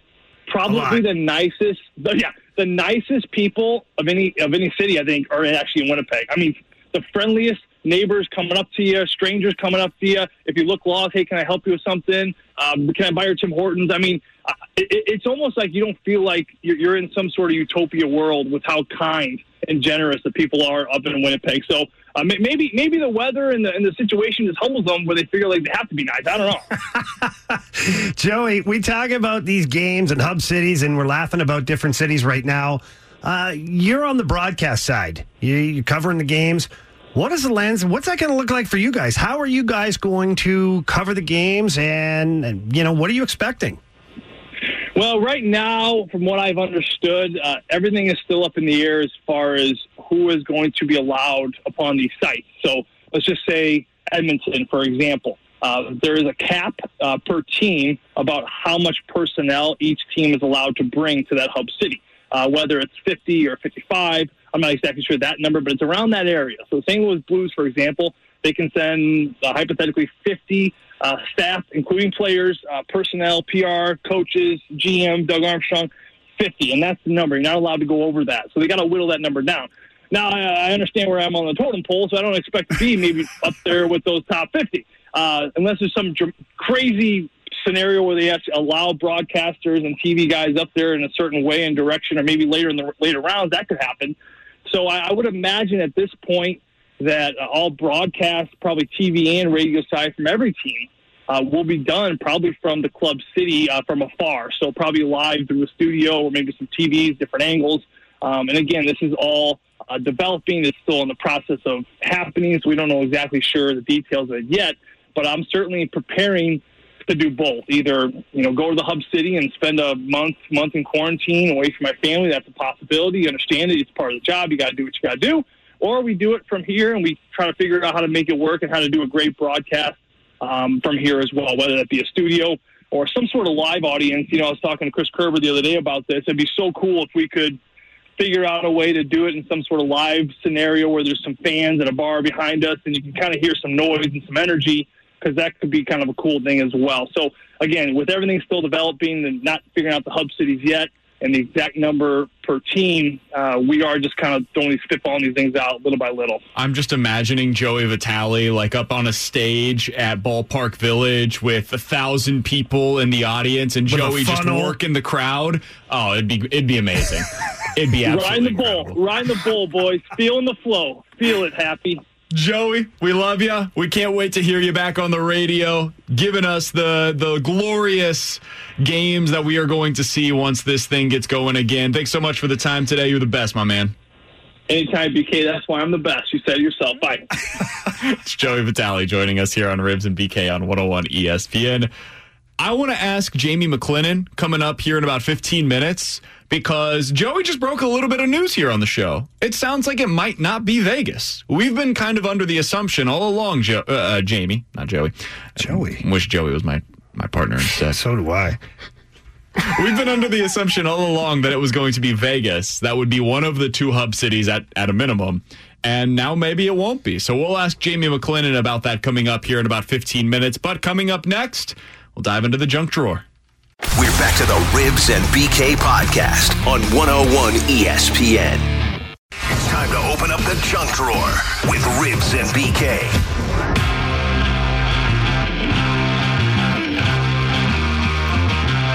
With Jamie Rivers, I'm Brandon Kiley. It's Ribs and BK on 101 ESPN. We're going into the junk drawer, but before we do that, Jamie, if you'll indulge me for a moment, we love the drink around here, right? We love them. Love him. Of course, I'm referencing Eli Drinkwitz, the Mizzou football coach, and he's been off to one hell of a start on the recruiting trail. A hell of a start. He had five commits in the last six days, and he just tweeted out it looks like they're adding another. So, six out of the last seven days, he's had somebody commit. And it's not just random kids from across the country, it's good players. As of right now, before this newest commit, Mizzou had the 20th ranked recruiting class in the country. Now, to put that in perspective, I looked up the last 10 years of the Mizzou recruiting classes. They haven't finished in the top 25 in any of those years. Will they finish there? Of course not. There's going to be Al- Alabama's currently behind them. They're they're going to finish ahead of Mizzou. I'm pretty certain on that. But what Eli Drinkwitz is doing right now, we have to at least give a little credit to him. We've got to give him a little bit of airtime because he is elevating Mizzou recruiting in a way that I haven't seen it elevated maybe since like the early SEC days with Gary Pinkel. This is as good as it's been at Mizzou in almost a decade. So full kudos to Eli Drinkwitz. This has been incredible to watch. He's got an infectious personality. He really does. I mean, if you look at if you looked at this guy across the room and you didn't know who it was, you'd probably think to yourself, "Well, there's an accountant here." You know, no disrespect to to drink, but I'm just saying. But I then think he would agree with it. when he starts talking, like what he's saying, it's motivating. And I can just see that guy, you know, rolling up to a family or talking to people, even through a Zoom, however he's had to do it. And just people going like, you know what? I want to play for that guy. Like I want to play for him. You know, Stoltz and I were trying to get walk-ons. Remember that? I do. Yeah. I mean, we're trying. We might still try. But although they're recruiting some pretty good players right now, so Yeah, I think you don't quite make the cutoff for what they're looking No. for right now. I mean, you never know. Could be some injuries. You certainly don't. So credit to Eli Drinkwitz. I wanted to give that man his kudos. Jamie Rivers, let's open up the junk drawer. What do you got for us today, my man? Okay, so we are in a day and age of where people are wearing face coverings, right? Not everybody. Some people are, some people aren't. Some places are requiring it, some places aren't. It's been um, certainly a heavy debate. Would you agree with that? Absolutely. Okay, so yeah, you have your I like. don't know how you couldn't. I mean, you have your one side that's like, yeah, pro mask, and the other side says, oh, I don't believe in it. So, anyways, down in Florida, they've been having these, I don't call them town halls, these, these get togethers where people can come in and voice their concerns to the local government, uh, pro or cons, whatever they think about. And uh, one lady who is nameless in this for, for good reason now, uh, she had her time with the mic. And her time with the mic, uh, this is, and I quote, okay, from this lady. I don't wear a mask for the same reason I don't wear underwear. Things, they gotta breathe. So what's I don't know where what her argument is on this one. Is she saying that she doesn't want to wear a mask or that she doesn't want to wear underwear? But yes, I think the answer is yes. yeah. So imagine that she on TV the clip and says to the local government, "Yeah, things got to breathe." Did you see the other people that went up to talk during this hearing? I saw a few of them. Oh my god, man. Oh, some of these people, like, listen. My personal belief is that to help others, even more so than yourself, just wear a mask. It's, it's an easy thing to do. That being said, like some of the explanations from some of these people, it just, it, I was like, is am I going crazy here? What's going on? One of the people said that they're trying to take away, um, breathe. God gave you this ability to let you breathe, and they're trying to take that away. It's like what? what? No, no. That's that is certainly not what is taking place right now. I promise you. I promise that's not what's happening. Can you imagine though sitting up there on that panel and that was her plan? Thank you for having me today. Um, you know, here's my stance on wearing a mask. I don't wear them, and I don't wear underwear. I'm going to air that out. And by the way, it's broadcast across the country. Yeah. Because that ended up making national headlines from some of those people. All right, Jamie, that ain't great, but this is worse. Uh oh. Somehow. So, have you ever gone swimming in a river? Yeah, I mean, obviously, yeah. I have as well. Uh, I reported exactly zero issues after the fact. Mm-hmm. That was not the case for a man in Cambodia earlier this week. Oh, Ah, Cambodia is a whole other animal. You go in that? Yeah, keep going. So when I go into the river, I typically don't end up with a leech that has swam up into one of my orifices. Can you say penis? Yeah. Okay. I didn't know if we'd have to dump that or not, but so the leech swam up into his penis, right? Yes. Okay. Um, and he was not feeling great. It hurt when he had to go to the restroom. Well, I can't imagine when he why. had to pee. And uh, he was like, you know what? I need to go to the doctor. Something's going on here. This is clearly not right. Well, when he went to the doctor, the doctor said, yeah, so uh, you got a leech up there, and we're going to have to remove that. Um, not great. It got like a liter of blood from him. This thing was going to work on this unfortunate gentleman who had gone Well, in the might want to river. rephrase that. Just saying. So they've got a picture of this leech after the extraction. I would be horrified for the rest of my life. I don't think I would ever go swimming anywhere ever again. Well, if I was Cambodia is a guy. tough track, you know? Like, of course. it's not like down by the river here. I, if I was this guy, though, I wouldn't care what the river was. Have you ever I'm seen? Uh, so yeah, I saw that. Now, Oh, it God. brought up another one for me. You ever watched the show uh, River Monsters? No. Okay, so it's this guy that Jeremy Wade. He goes out and he explores all these crazy places with like crazy fish and these fish tails and investigates them.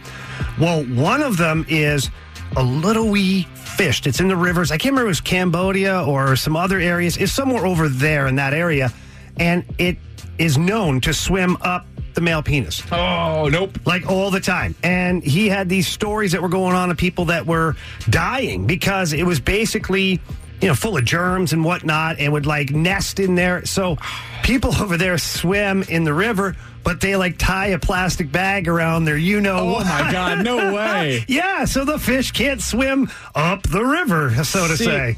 Whenever you, whenever I was little, um, there would always be those tall tales of, hey, if you pee in the in the lake, something could swim right up.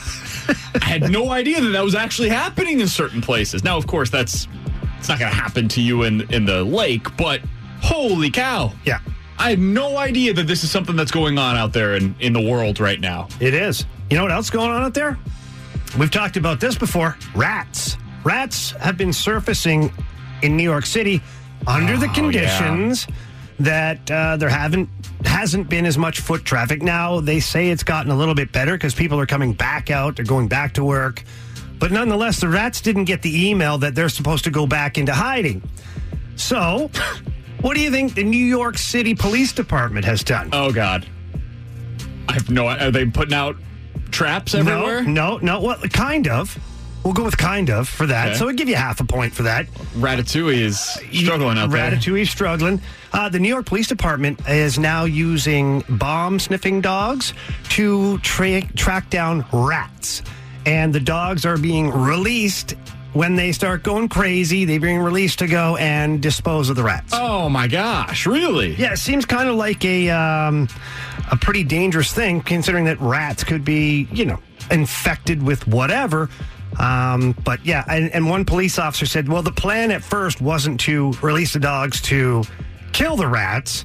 It was to find them, and then we could trap them and kind Well, of yeah. move on. But he says, eh, in every experiment, there's things that go sideways. And uh, Rover here got a little hungry and decided to dispose of a rat. And so now they're trying to uh, rethink that idea. Can't, im- can't imagine why they're rethinking that. 65780 is the Air Comfort Service sex line from the 217. But Jamie, are the rats at least wearing masks while they're out there?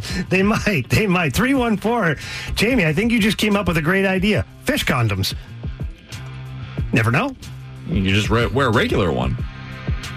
You could. I mean, we'll tie yours in a knot. What? What happened? It's Jamie Rivers. I'm Brandon Rivers and BK on 101 ESPN. Jamie McLennan does hockey analysis up in Toronto. Apparently, Toronto is now in the lead for Hub City again. I don't know. This thing's been all over the place over the course of the last week. We'll ask him about it coming up next on 101 ESPN. We're back to the Ribs and BK podcast on 101 ESPN.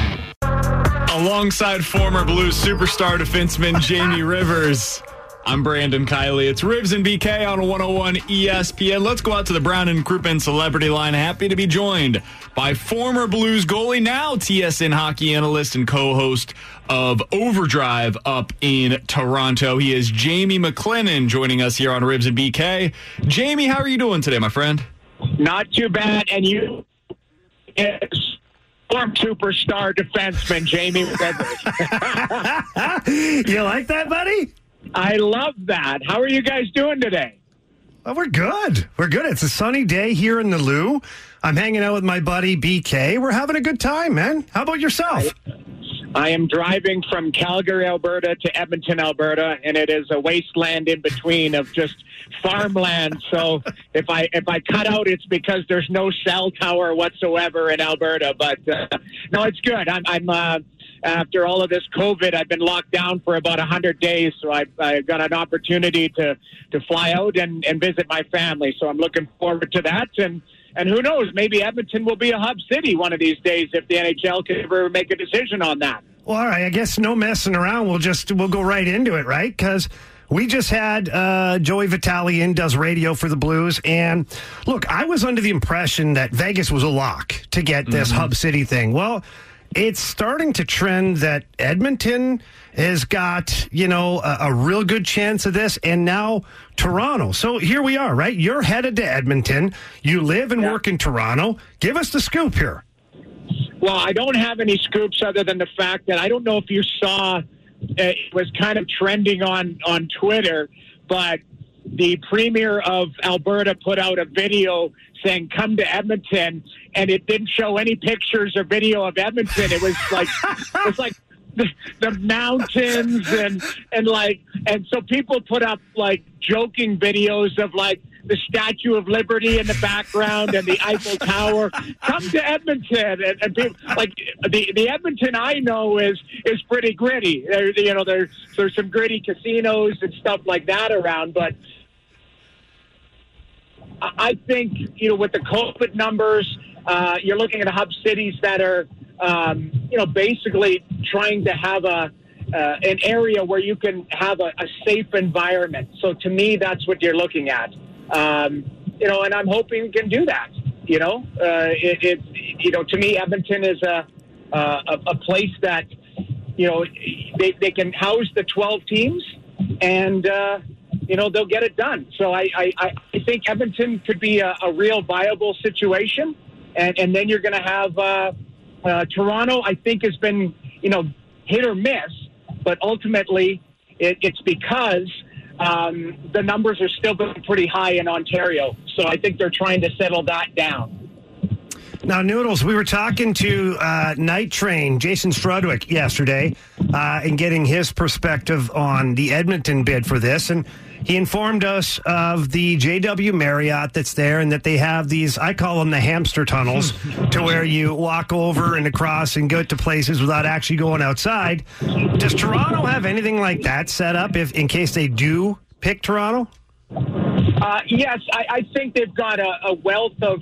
My understanding is Toronto put in a, a, a separate, like kind of almost a rebid, and they've got uh, a couple of situations where down by the expo, uh, they would almost block that off downtown Toronto and, and build the hub there and have a couple hotels in that vicinity basically you know, shut down and quarantine for the team. So they've got the, the means to do it. Absolutely. They've got enough rinks. They've got enough uh, uh, facilities for each team to have their own, uh, you know, separate setup.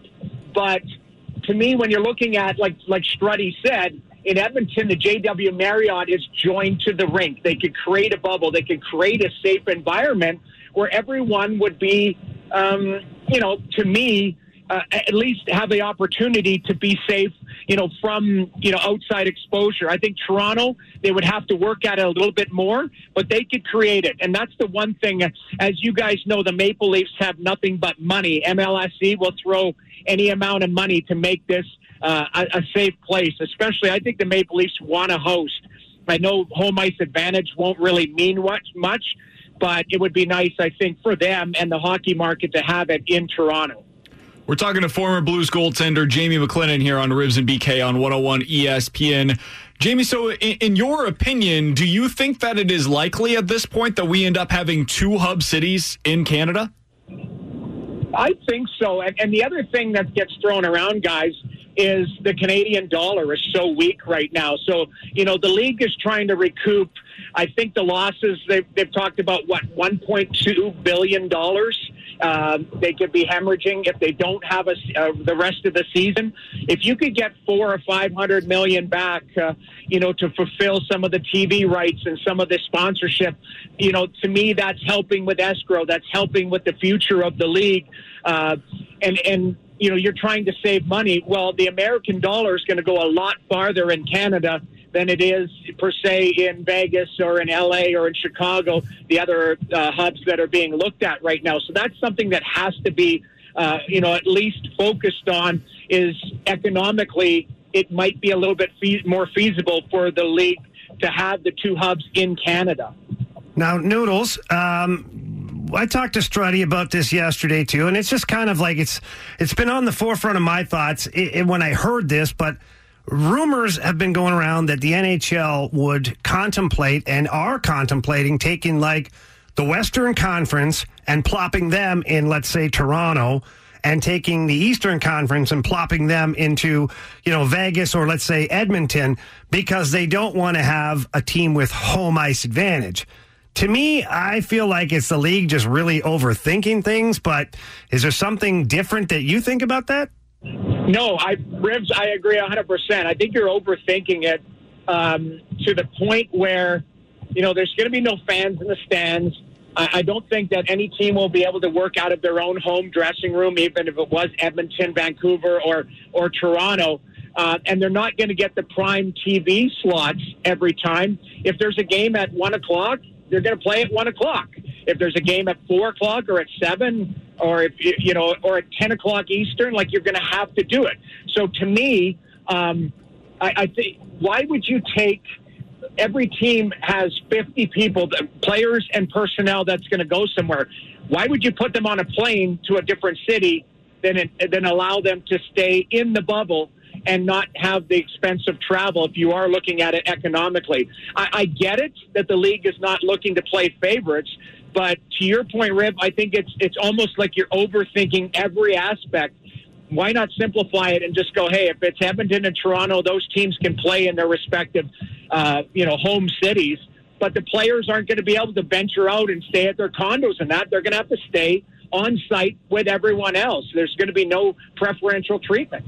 Now, Jamie, from a player perspective, I, I'm, I would imagine that you've certainly talked with some of these guys. How much do they care of whether it be Vegas or Edmonton or Toronto or whatever combination of the two of the three, how much do they care of which one it's ultimately going to be versus just telling them, hey, be ready to go and it's going to be here on this day? Guys, I think it's all about first and foremost, every player I've talked to is all about safety. I don't think they care where it is and and and when it is. It you know, I think everyone right now, it's almost like you're 50% in mentally because you're waiting, going, okay, you know, I'd like a concrete date. You know, Ribs, you can speak to this. It's you know during the lockout, you're you're you're working out, and you're like, okay, are we going to play? Are we not going to play? Like, what's going on? You're you're in shape, but your mind isn't there yet because you're like, give me a concrete date that I can work towards. And I think the players are the same way, but you add in another layer of safety and not being able to potentially see your family for two weeks to two months, depending on how long your team goes on a run. So there's a lot of different factors that come in for these guys. Um, I, I have no doubt, for the most part, I think 98% of the guys are in shape.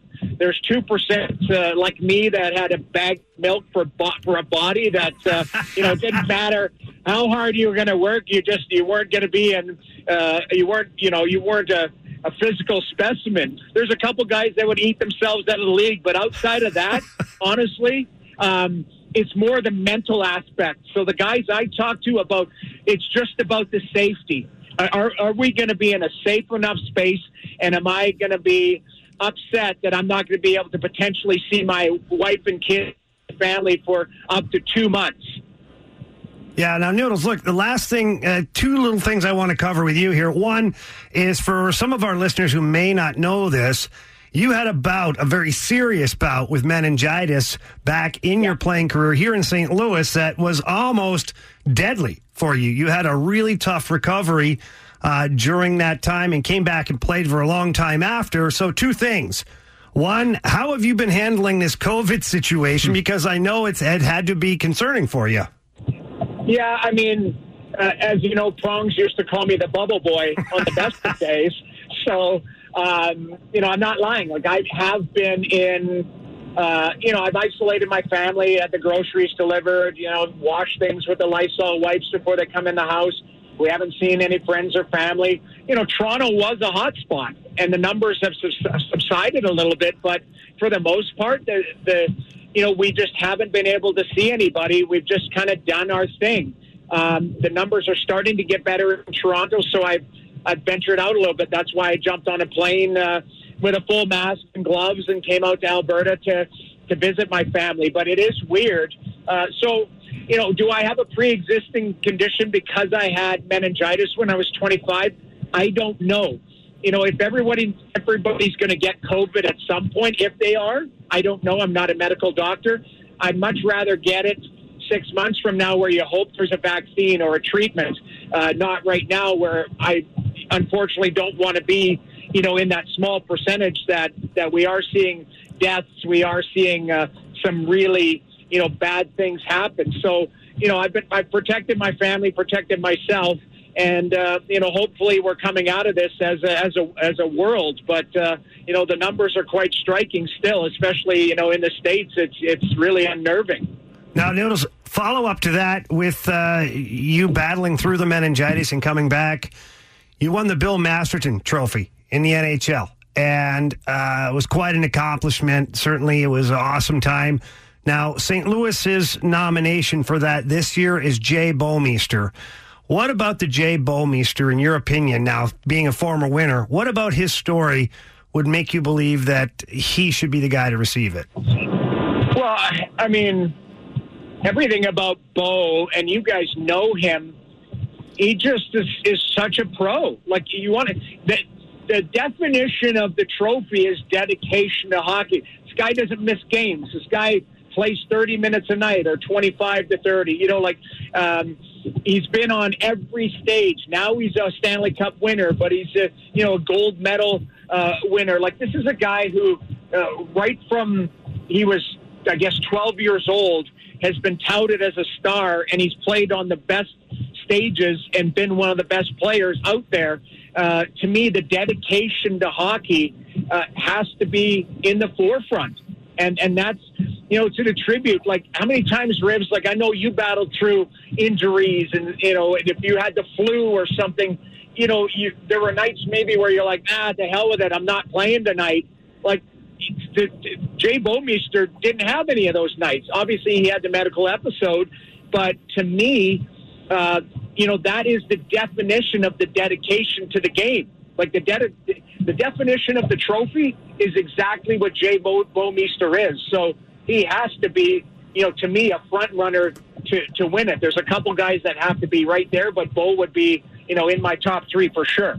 Talking to former Blues goaltender Jamie McLennan here on Ribs and BK. Jamie, final question that I have for you. You played with this knucklehead that I work with every day, Jamie Rivers, back in the day. Do you have any good Jamie Rivers stories Oh, for our audience? uh, you know what? It, that's uh, uh, this isn't HBO radio or anything. We're not going to throw anybody under the bus. Uh, I, I will say, you know, you make lifelong friends, and that's the one thing I miss about hockey is that camaraderie.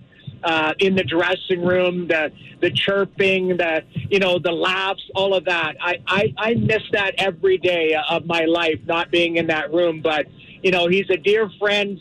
We may not see each other every day, but it's it's you know, if I haven't seen him in a year, the first thing I want to do is give him a hug because I miss him and I love him. So, you know what? We got lots of great stories, lots of, you know, uh, some stories over some beverages, stuff like that. I, to be honest, there's nothing I can really throw him under the bus for. I, uh, other than I'll throw myself under the bus. Ribs, do you remember where I gave you some stitches because I thought I could handle the puck? Yeah, I do don't remember, that. remember that. You, you Yeah. thought you were going to be a hero that night. What a guy. hey, let's set the stage, okay? Jamie McLennan was a stand up goalie back in the day. And, you know, look, he wasn't a puck handler, right? Like, he's no Ben Bishop with the puck. The other team pulls their goalie, and I'm headed back because I'm trying to get to the puck first. I'm giving the shoulder check because I don't know what mouth breather's chasing me down the ice at that point. And as I turn back towards my own goalie, well, Noodles is going for it. He's going to try and Yeah. score a goal. Well, guess where it goes, BK? In the mouth? Right between my eyes. Yeah. And I'm cut open, and then the puck stays live, and we're scrambling around. I'm bleeding like a stuck pig. Yeah, it was. Uh, yeah, I will say I remember it vividly because my eyes lit up. I'm like, it was a cross corner dump, and it came right to the middle. I'm, oh my god, I can shoot this! I can score! And I raised the puck, and you turned right into it. And I hit you right between the eyes. I will say this. This is how tough you were. You didn't go down and you didn't quit on the play. Blood everywhere. You were blocking shots and trying to get the. It was it was awesome. But you know that was in the minors in Worcester. You got called up that night after the game, so I guess there was a silver lining. You uh, you got I think six or seven stitches or whatever, but you were in the show uh, about eight hours later, so it ended up working out. Well, they were trying to get me away from you so I could stay healthy. That's true. That's true. I had hands like feet, and I was showing it that night. I'll tell you. Uh, Jamie, Jamie McLennan joining us here on Ribs and BK. Jamie, thanks so much for the time today, man. You're the best. We'll talk with you soon, okay? Absolutely. Thanks for having me, guys. I love you, Noodles. Love you too, buddy. That's Jamie McLennan here on Ribs and BK. That guy's awesome. Oh my God, he's he's welcome anytime. He's awesome. He was a fantastic teammate. And yeah, we have a ton of stories that we lived together through the minors, through the NHL. It was some really good times. It seems like a lot of your best friends are the ones, or at least the ones that we've talked to so far, are the ones that you were with in the minors. And there, there's got to be something about that experience that it brings you guys together because it's, it's a whole other animal. It is the jungle. Playing in the minors in the early 90s, it was like being pro, both predator and prey in the jungle. And you played three and three, and then you'd play four games in five days, and you'd travel 20 hours through the night and arrive and play. And it was, it was gritty. As Jamie Rivers, I'm Brandon Kiley. It's Ribs and BK. Are we sure? We'll play a little game of that next on 101 ESPN. We're back to the Ribs and BK podcast on 101 ESPN. With Jamie Rivers, I'm Brandon Kiley. It's Ribs and BK on 101 ESPN. Are we sure? 65780 is the Air Comfort Service text line if you want to get in. And are we sure for this segment? Let's start with this one, Jamie. Are we sure the NHL is going to Vegas? As of like 48 hours ago, I thought that was a certainty. You could lock it in stone. Mm-hmm. What about now? I don't know for sure. And you know what? I I, I kind of brought that up the after the first weekend Vegas like reopened. Remember that video that was going around? It was like people everywhere, like it, like nothing had changed, and I was like, huh. I'm not sure this Vegas thing's going to work out based on how everybody's treating it there. Uh, but I, I still thought that, yeah, it was going to be Vegas because, well, that's kind of what everybody was saying until today. Our own Joey Vitale broke some news that he's hearing that, eh, may not be Vegas. And then uh, Jamie McLennan followed it up too, talking about how two Canadian cities make sense, and it really does. You're getting a dollar and a half on the dollar there. So if you're looking to recoup expenses or money that's lost, why would you pay something? Why would you pay top dollar to be in LA or Vegas where you could pay like almost half price to be in Canada? So yeah, I'm not sure anymore. I'm not sure anymore either. Um, and I think it goes back to what Jamie McLennan just told us, which is all the players care about right now is the health and safety. It's all they care about. They know that wherever they go, they're going to be able to play these games and it's going to be fine. And they know that they're not going to have the typical Vegas experience if they go out there right now because this is going to be inside of a bubble. And so they say to the NHL basically, listen, you find the best place for us to be able to actually accomplish this and we'll go. And according to the NHL, that very well may not be Las Vegas. I'm going to be very interested to see what the plan is because we, we now know basically the plan for Edmonton. Uh, I'll be interested to see how the Toronto plan compares to the Vegas plan. 'cause We don't really know a lot about the Vegas plan, honestly. I'm stuck on an Eastern time zone too. I am. I have been since the beginning of this. And no matter what people say about games throughout the day and this and that, the other, if you got prime time games, you're going to want to have them in an Eastern time zone because you have a really big audience there. Are we sure, Jamie, that the Cardinals are going to have an everyday designated hitter? Now, I was listening to John Mozeliak yesterday, and we've talked a lot about this, and we had a poll up yesterday on 101 ESPN, Twitter account, and we asked, who's going to be the Cardinals DH? And hmm, of course, the answer is like this person, this person, that person, or the other person. What if it's just a rotation? What if one day they go with Paul Goldschmidt? They get him a day off from being in the field. One day they go with Paul DeJong. They get him a day off. One day it's going to be Matt Carpenter. The next day it's going to be Tyler O'Neill. Maybe they get Dexter Fowler a day as a designated hitter. Maybe they do a day of Yadier Molina to give him a little bit of time off during this sprint of a season. I think it's going to be more of that. Are we sure that it's going to be an everyday DH in your opinion, Jamie? I, I'm 100% guaranteeing you, from what I know, they are going to have a rotating DH. There's no way. With the way their lineup is built, you've got too many pieces that you want to get in play. And what I mean by that is you're going to want that outfield to, for guys to get the reps out there. Then you're going to want to make sure that those guys, if they're not getting the outfield reps, that they're getting the reps at bat. There's too much at stake here to try and keep guys going, keep them moving along in their development. And we talk about Dylan Carlson. Well, heck, never mind him going out and playing in the game. He might get his chance to be the DH for a couple of games. Why? Because we want to get him those major league at bats. I think definitely for sure it's going to be by committee. It's not going to be like two guys where you're like, these are our DHs. I agree. I think we're going to see them rotate that bad boy constantly. I think it's just going to churn. I think they're going to use it, and we've seen this from some teams in the American League that they they don't have a designated hitter that is that's his exclusive job. They use it as a way to basically get guys days off. You, you don't have to go into the field today. You're not going to Yeah. be putting all that time on your legs. You're just going to be yeah, you go up to bat three times, and then we are able to work this thing out. I, I'll be very interested to see how the Cardinals use it, but I think that's going to be the way they do it. Six five seven eight zero is the Air Comfort Service text line from the three one four. Are we sure the Cardinals bullpen is going to hold up if they are without John Brebbia and Jordan Hicks?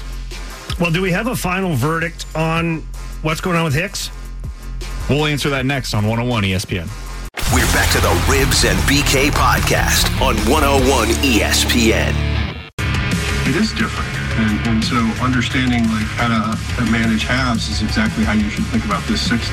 And, um, you know, he's, he's someone that certainly has the, the, the DNA of always having his team ready and prepared. And, and so I do think that's a benefit or an advantage as we move forward. So that was John Mozeliak on a Zoom meeting yesterday. We got a text from the 314 65780 is Air Comfort Service text line.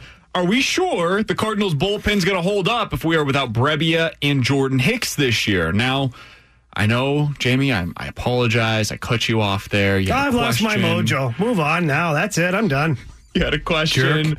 Do we know if Jordan Hicks is going to play this year? Well, Derrick Goold was on with Danny Mack earlier today, and Derrick Goold said he believes that Jordan Hicks has told the Cardinals he wants to play this season. So, will he? We don't know yet. We don't mm-hmm. have a definitive answer one way or the other, but it sounds like he wants to at the very minimum. We do know, though, that John Brebbia is out for the year. He got Tommy John recently, and that's a big blow to this bullpen.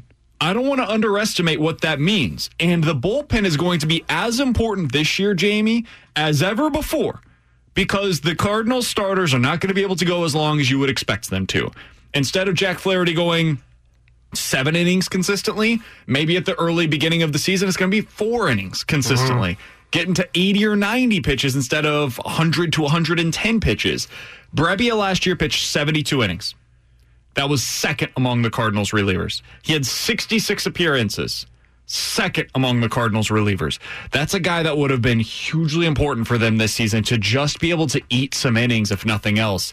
And now you're without him, so they're going to need to throw all of those arms at the problem. That includes Jordan Hicks if he can get out there. That includes all of the guys that we heard about all spring training that are now going to be asked to fill into a much bigger role than they would have been previously. So that bullpen is going to be one of the biggest things that we need to be paying attention to as they get back and as we start going into spring training oh. 2.0. If they lose both of those guys, like I know Hicks is saying that he wants to play, and hopefully that they can provide an environment that makes it safe for him to play and continue on. But if they do come to a point where Hicks can't play and Brebbia obviously is out, it's going to be a major concern, I think, because the Cardinals last year, one of their biggest things was they couldn't identify a closer for the longest time. And then they went with, was it Martinez came in and was the closer, but now they're wanting to use him in the starter. rotation or in the starting rotation. So it, it just, there's a lot to, I know they have a, a, a lot of wealth at the pitching position. And KK coming in, he's going to help. He's going to be able to add. I think he's going to be a guy you can kind of plug in anywhere as far as the rotation goes. You can maybe start him mid relief. Who knows about closing? I have no idea, but There's one potential positive to there not being a AAA season, and it is this. Now, it could hurt them in the future, but for right now, there is one positive.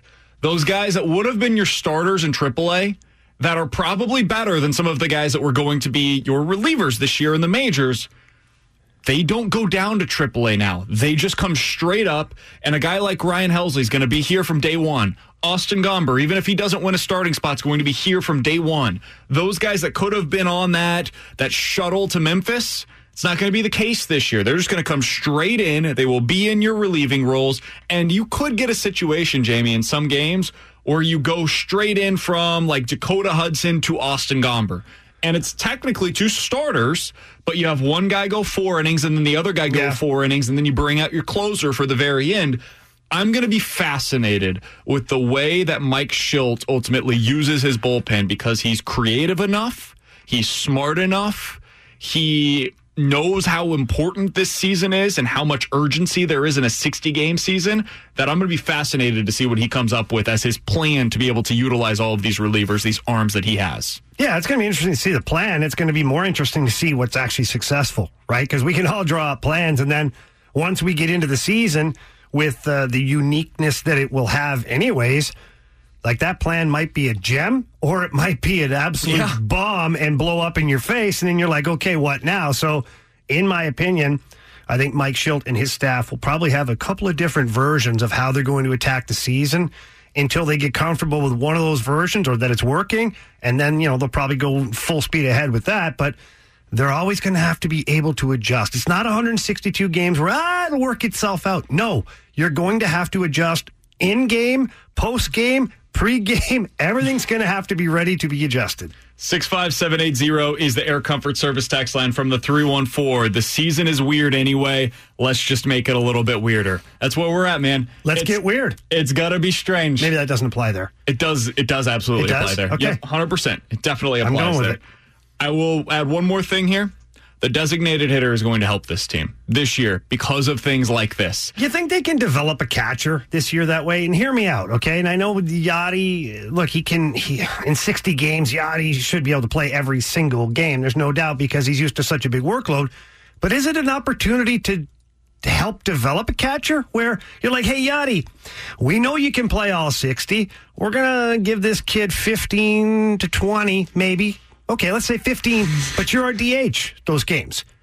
Yeah. Does that keep him happy, or do you think Yadi's like, good plan, now you're fired? The latter. Okay. All right. Because Yadier Molina views his job as more behind the plate as than he does know, whenever I'm he's still stepping I'm to the plate. dying for the Cardinals to find a way to develop a catcher because as unpopular as it is, I'm sorry. At one point, Yadi will not be the catcher here. I hear you. I think it's going to be even harder over 60 game season than it would be over 162. you're right. Because of all the players on the team, the guy that is going to feel the most urgency this year is Yadier Molina. Yeah. That dude's going to want to say that he he caught every game that he possibly could, and that might mean 50 of the 60. It very well may. Certainly So- helps his case moving forward that he's not ready to leave the game, right? Absolutely. Absolutely. And he's looking for another contract extension. So that is certainly something to keep on the back of your mind. As Jamie Rivers, Tanner Hendrickson has done an unbelievable job for us today.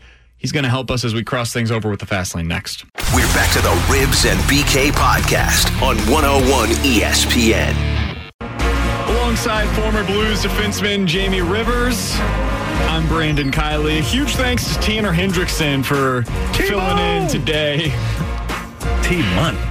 For Alex Ferrario. Ferrario is out once again tomorrow. He is uh, a healthy scratch. Healthy scratch. He's just got to work on his game a little bit. You know, we put him on the bike, told him to stay ready. We're going to need him. It's going to be a long season, but he needs to get fresh again. How's he going to be morale wise?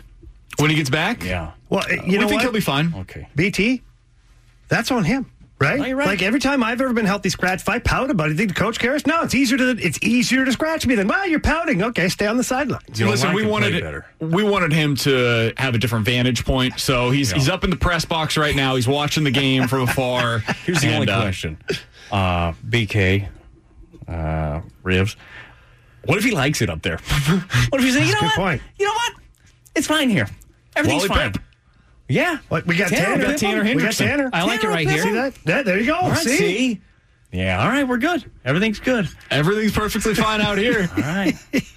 How are you doing, BT? Doing great. I'm doing good. Look, we, we had yesterday during a show, we had real sports to talk about. Now they hadn't really happened yet, but like you you can see it, it's coming, it's tangible. Uh, I was joking around with the with the guys a couple of days ago, and I'm sure you guys have had the same conversation. By the time sports like really get back, we are all going to be damn good at this job. Oh, yeah. It- like all of the making things up and the coming up with segments and just finding interesting ways to have these conversations. That's been challenging. So wait until you actually have content, and then you can spin all those other aspects into it. I can't wait for that. And it was fun to talk about a, a, a DH, and it was fun to talk about different rules with a runner on second, strategy, and stuff like that. So look, life is good right now. Th- Let's let's not ruin it. I'm not even going to look at the text line because I know the first one's going to say uh, until COVID. I'm like, God dang it, I don't want to hear that. I'm positive No, Pete first today. one's probably insulting BK. No, actually, you've had a not good today. day today. Not today. You've had a good day today. Now, right. we, we had a couple of segments where people Oh, were mean the to me, tattoo but one. yeah, That was good. That's okay. You have a was good. tattoo? Nope.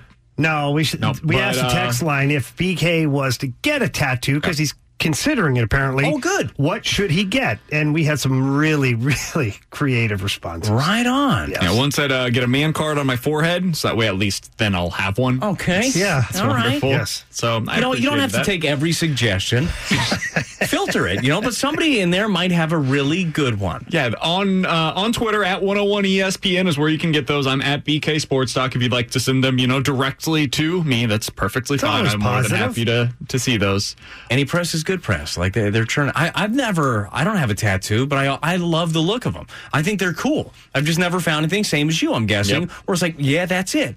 Here's what I don't want to have happen. I want to like have uh, get a tattoo, and then down the road you look like, oh, these that's out.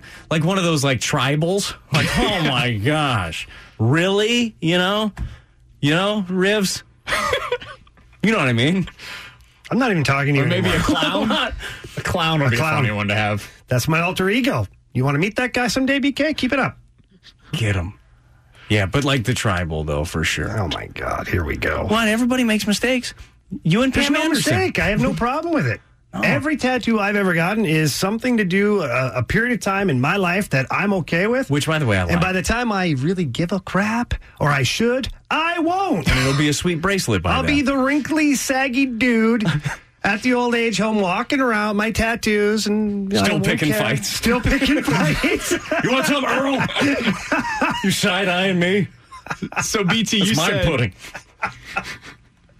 you said when sports get back, we're all going to be really good at this. You know who's not going to be happy when sports come back? Who? Our significant others. Because it's going to be a lot of sports. I disagree. I Yeah, think I would my, disagree, I think that my, My wife would be very other? happy. That'd be less of me at home, actually. oh, you guys have a different kind of problem Yeah. than I do. Yeah, we're married. I guess that's fair. Yeah, I, I think that if I actually had something to do uh, instead of standing by my wife, what's going on? What are you doing? Huh? How's your day? How are the kids? You good? Everything good? You good? If I was just went down to the basement to watch some baseball, or, uh, or or was actually working and brought home another paycheck, I think that that would be okay. That'd be positive. So Be good. uh, yeah, no, no, I don't think that's going to be a problem at all. So I'm getting when does around that the kick house in? done. At what point do does the wife does it go from uh, the wife wants you around at all times to the wife not really interested in you being around? You know, I think it varies. Uh, chances are it's probably when you get married. Okay, Two years in, for two, three. Well, you so know I got what? a little bit of time. Yeah. Yeah, but w- w- it was unique for us, though, right? A little bit because we would you travel a lot. You're Yeah. on the road, and, and you know I got traded uh, a lot, and so therefore I guess in town a lot. I w- happens. so I was away a lot. So then when we had time together, certainly you're looking forward to it. But once I retired, uh, I do know that um, I was around a little more than probably wanted at uh-huh. first. And so, yeah, there was a lot of encouragement for me to get out and find something to do, honey. You're better than this. You this. go be you. Yeah. You know, chase your passion. You're better than this. What are you talking about? What do you That mean? part of it's hard though. Seriously, like relationships where a, a guy you're used to traveling all the time, you do road trips all the time, you have your off season, but that's it. I mean, it's a couple of months, and maybe some of that time you're traveling together, you're doing things. Maybe you have a young family, maybe you don't, and then you retire, then you're done, then you're home. It's like what? When I re- when I uh, retired from from baseball, uh, we had just had my son like two months before, and I was uh, making no money playing independent ball and not even doing well there. So I was like, you know what? I should probably I should probably go home. I should probably stop and be done with this. But I, I got home and then I was home all the time and I wasn't working here yet. I was going to wait until the following January to come back, like take my last off season, kind of be dad for a few months. But I was so lost. And we had the kid anyhow who didn't sleep much. My son didn't sleep at all until he was like 11 months old. Oh, jeez. So I'm quite sure that during that period, my wife wanted to kill me. And she was super excited when I, well, A, got a job, and, and B, that job actually got me out of the house a little bit. It's positive that way. It is hard when you retire. It's it's like okay, and for you too, like the amount of games that baseball has, like you're at the field every single day, and all of a sudden, yeah, no more. Yeah. For me, it was like being told all the time, you got to be at the rink, got to be here, we're all on the road. And all of a sudden, yeah, you're fine. Just do whatever you want. What do you mean, whatever I want? What's, hey, honey, what time should I show up for lunch? What time is that? But you know, like your wife, you got a family, like she has a routine, and then you Mm-hmm. come back in and you want to. You're uh, you're trying to help, like you're actually trying to be a part of things and help. But what you're doing, even though you don't mean to, is you're screwing things up. Because the routine works, messing it works this way, yes, and then, then then that causes another rift. We all figure it out, but you know, here's at the end of it. Here's what I'm trying to tell you, BK. You're gonna be so happy. Oh, thanks, guys. It- everything's gonna It's be really great. amazing for a while. It, it all sounds magical. I heard your really wife on the show the other day. She was great. She Oh. loves you to death. She was hammered. How long? how long have you guys been married? Uh, 21 years coming up. Jeez, that's man, a that's good awesome. run. Yeah, yeah. That is really Poor good. woman. Poor woman. That's no a wonder she drinks. 65780 is the Air Comfort Service text line. We've got some more suggestions for my tattoos. Uh oh. BK should get a tattoo that says "Get a clue." Tell BK to get a snowflake tattoo because he is one. BK should just get a grill caught on fire. That could be his new tattoo. God, did you weren't? Did you catch the grill on fire? no, but the, I'm, No, I think Stalter did, and I did. I think they're suggesting that I just I can't grill, which uh, I blame you for that one. Everybody Why? can grill. I didn't say anything about your grilling. Yeah, but you you were the one that made it out to be something that it wasn't. No, I didn't. Yeah, no, you No, did. Listen, here's did. what happened. fine. What happened? I never said anything about your grilling ability or lack thereof. I just said one, you're not allowed to touch the grill because Keith is the man of the house, and you're not going near his grill. All of which is accurate. Yeah. that, that part is yeah, true. that's that's just that's like touching the remote. It's kind of the same thing. Or, Where's the or Keith's chair. Like That's I bet he's got I'm a chair. So Challenge. Oh no, Mm. Challenge. grill off? No, challenge. It's coming up today on the fast lane, BT. we'll get to that tomorrow. I got a new challenge for him. I can't wait.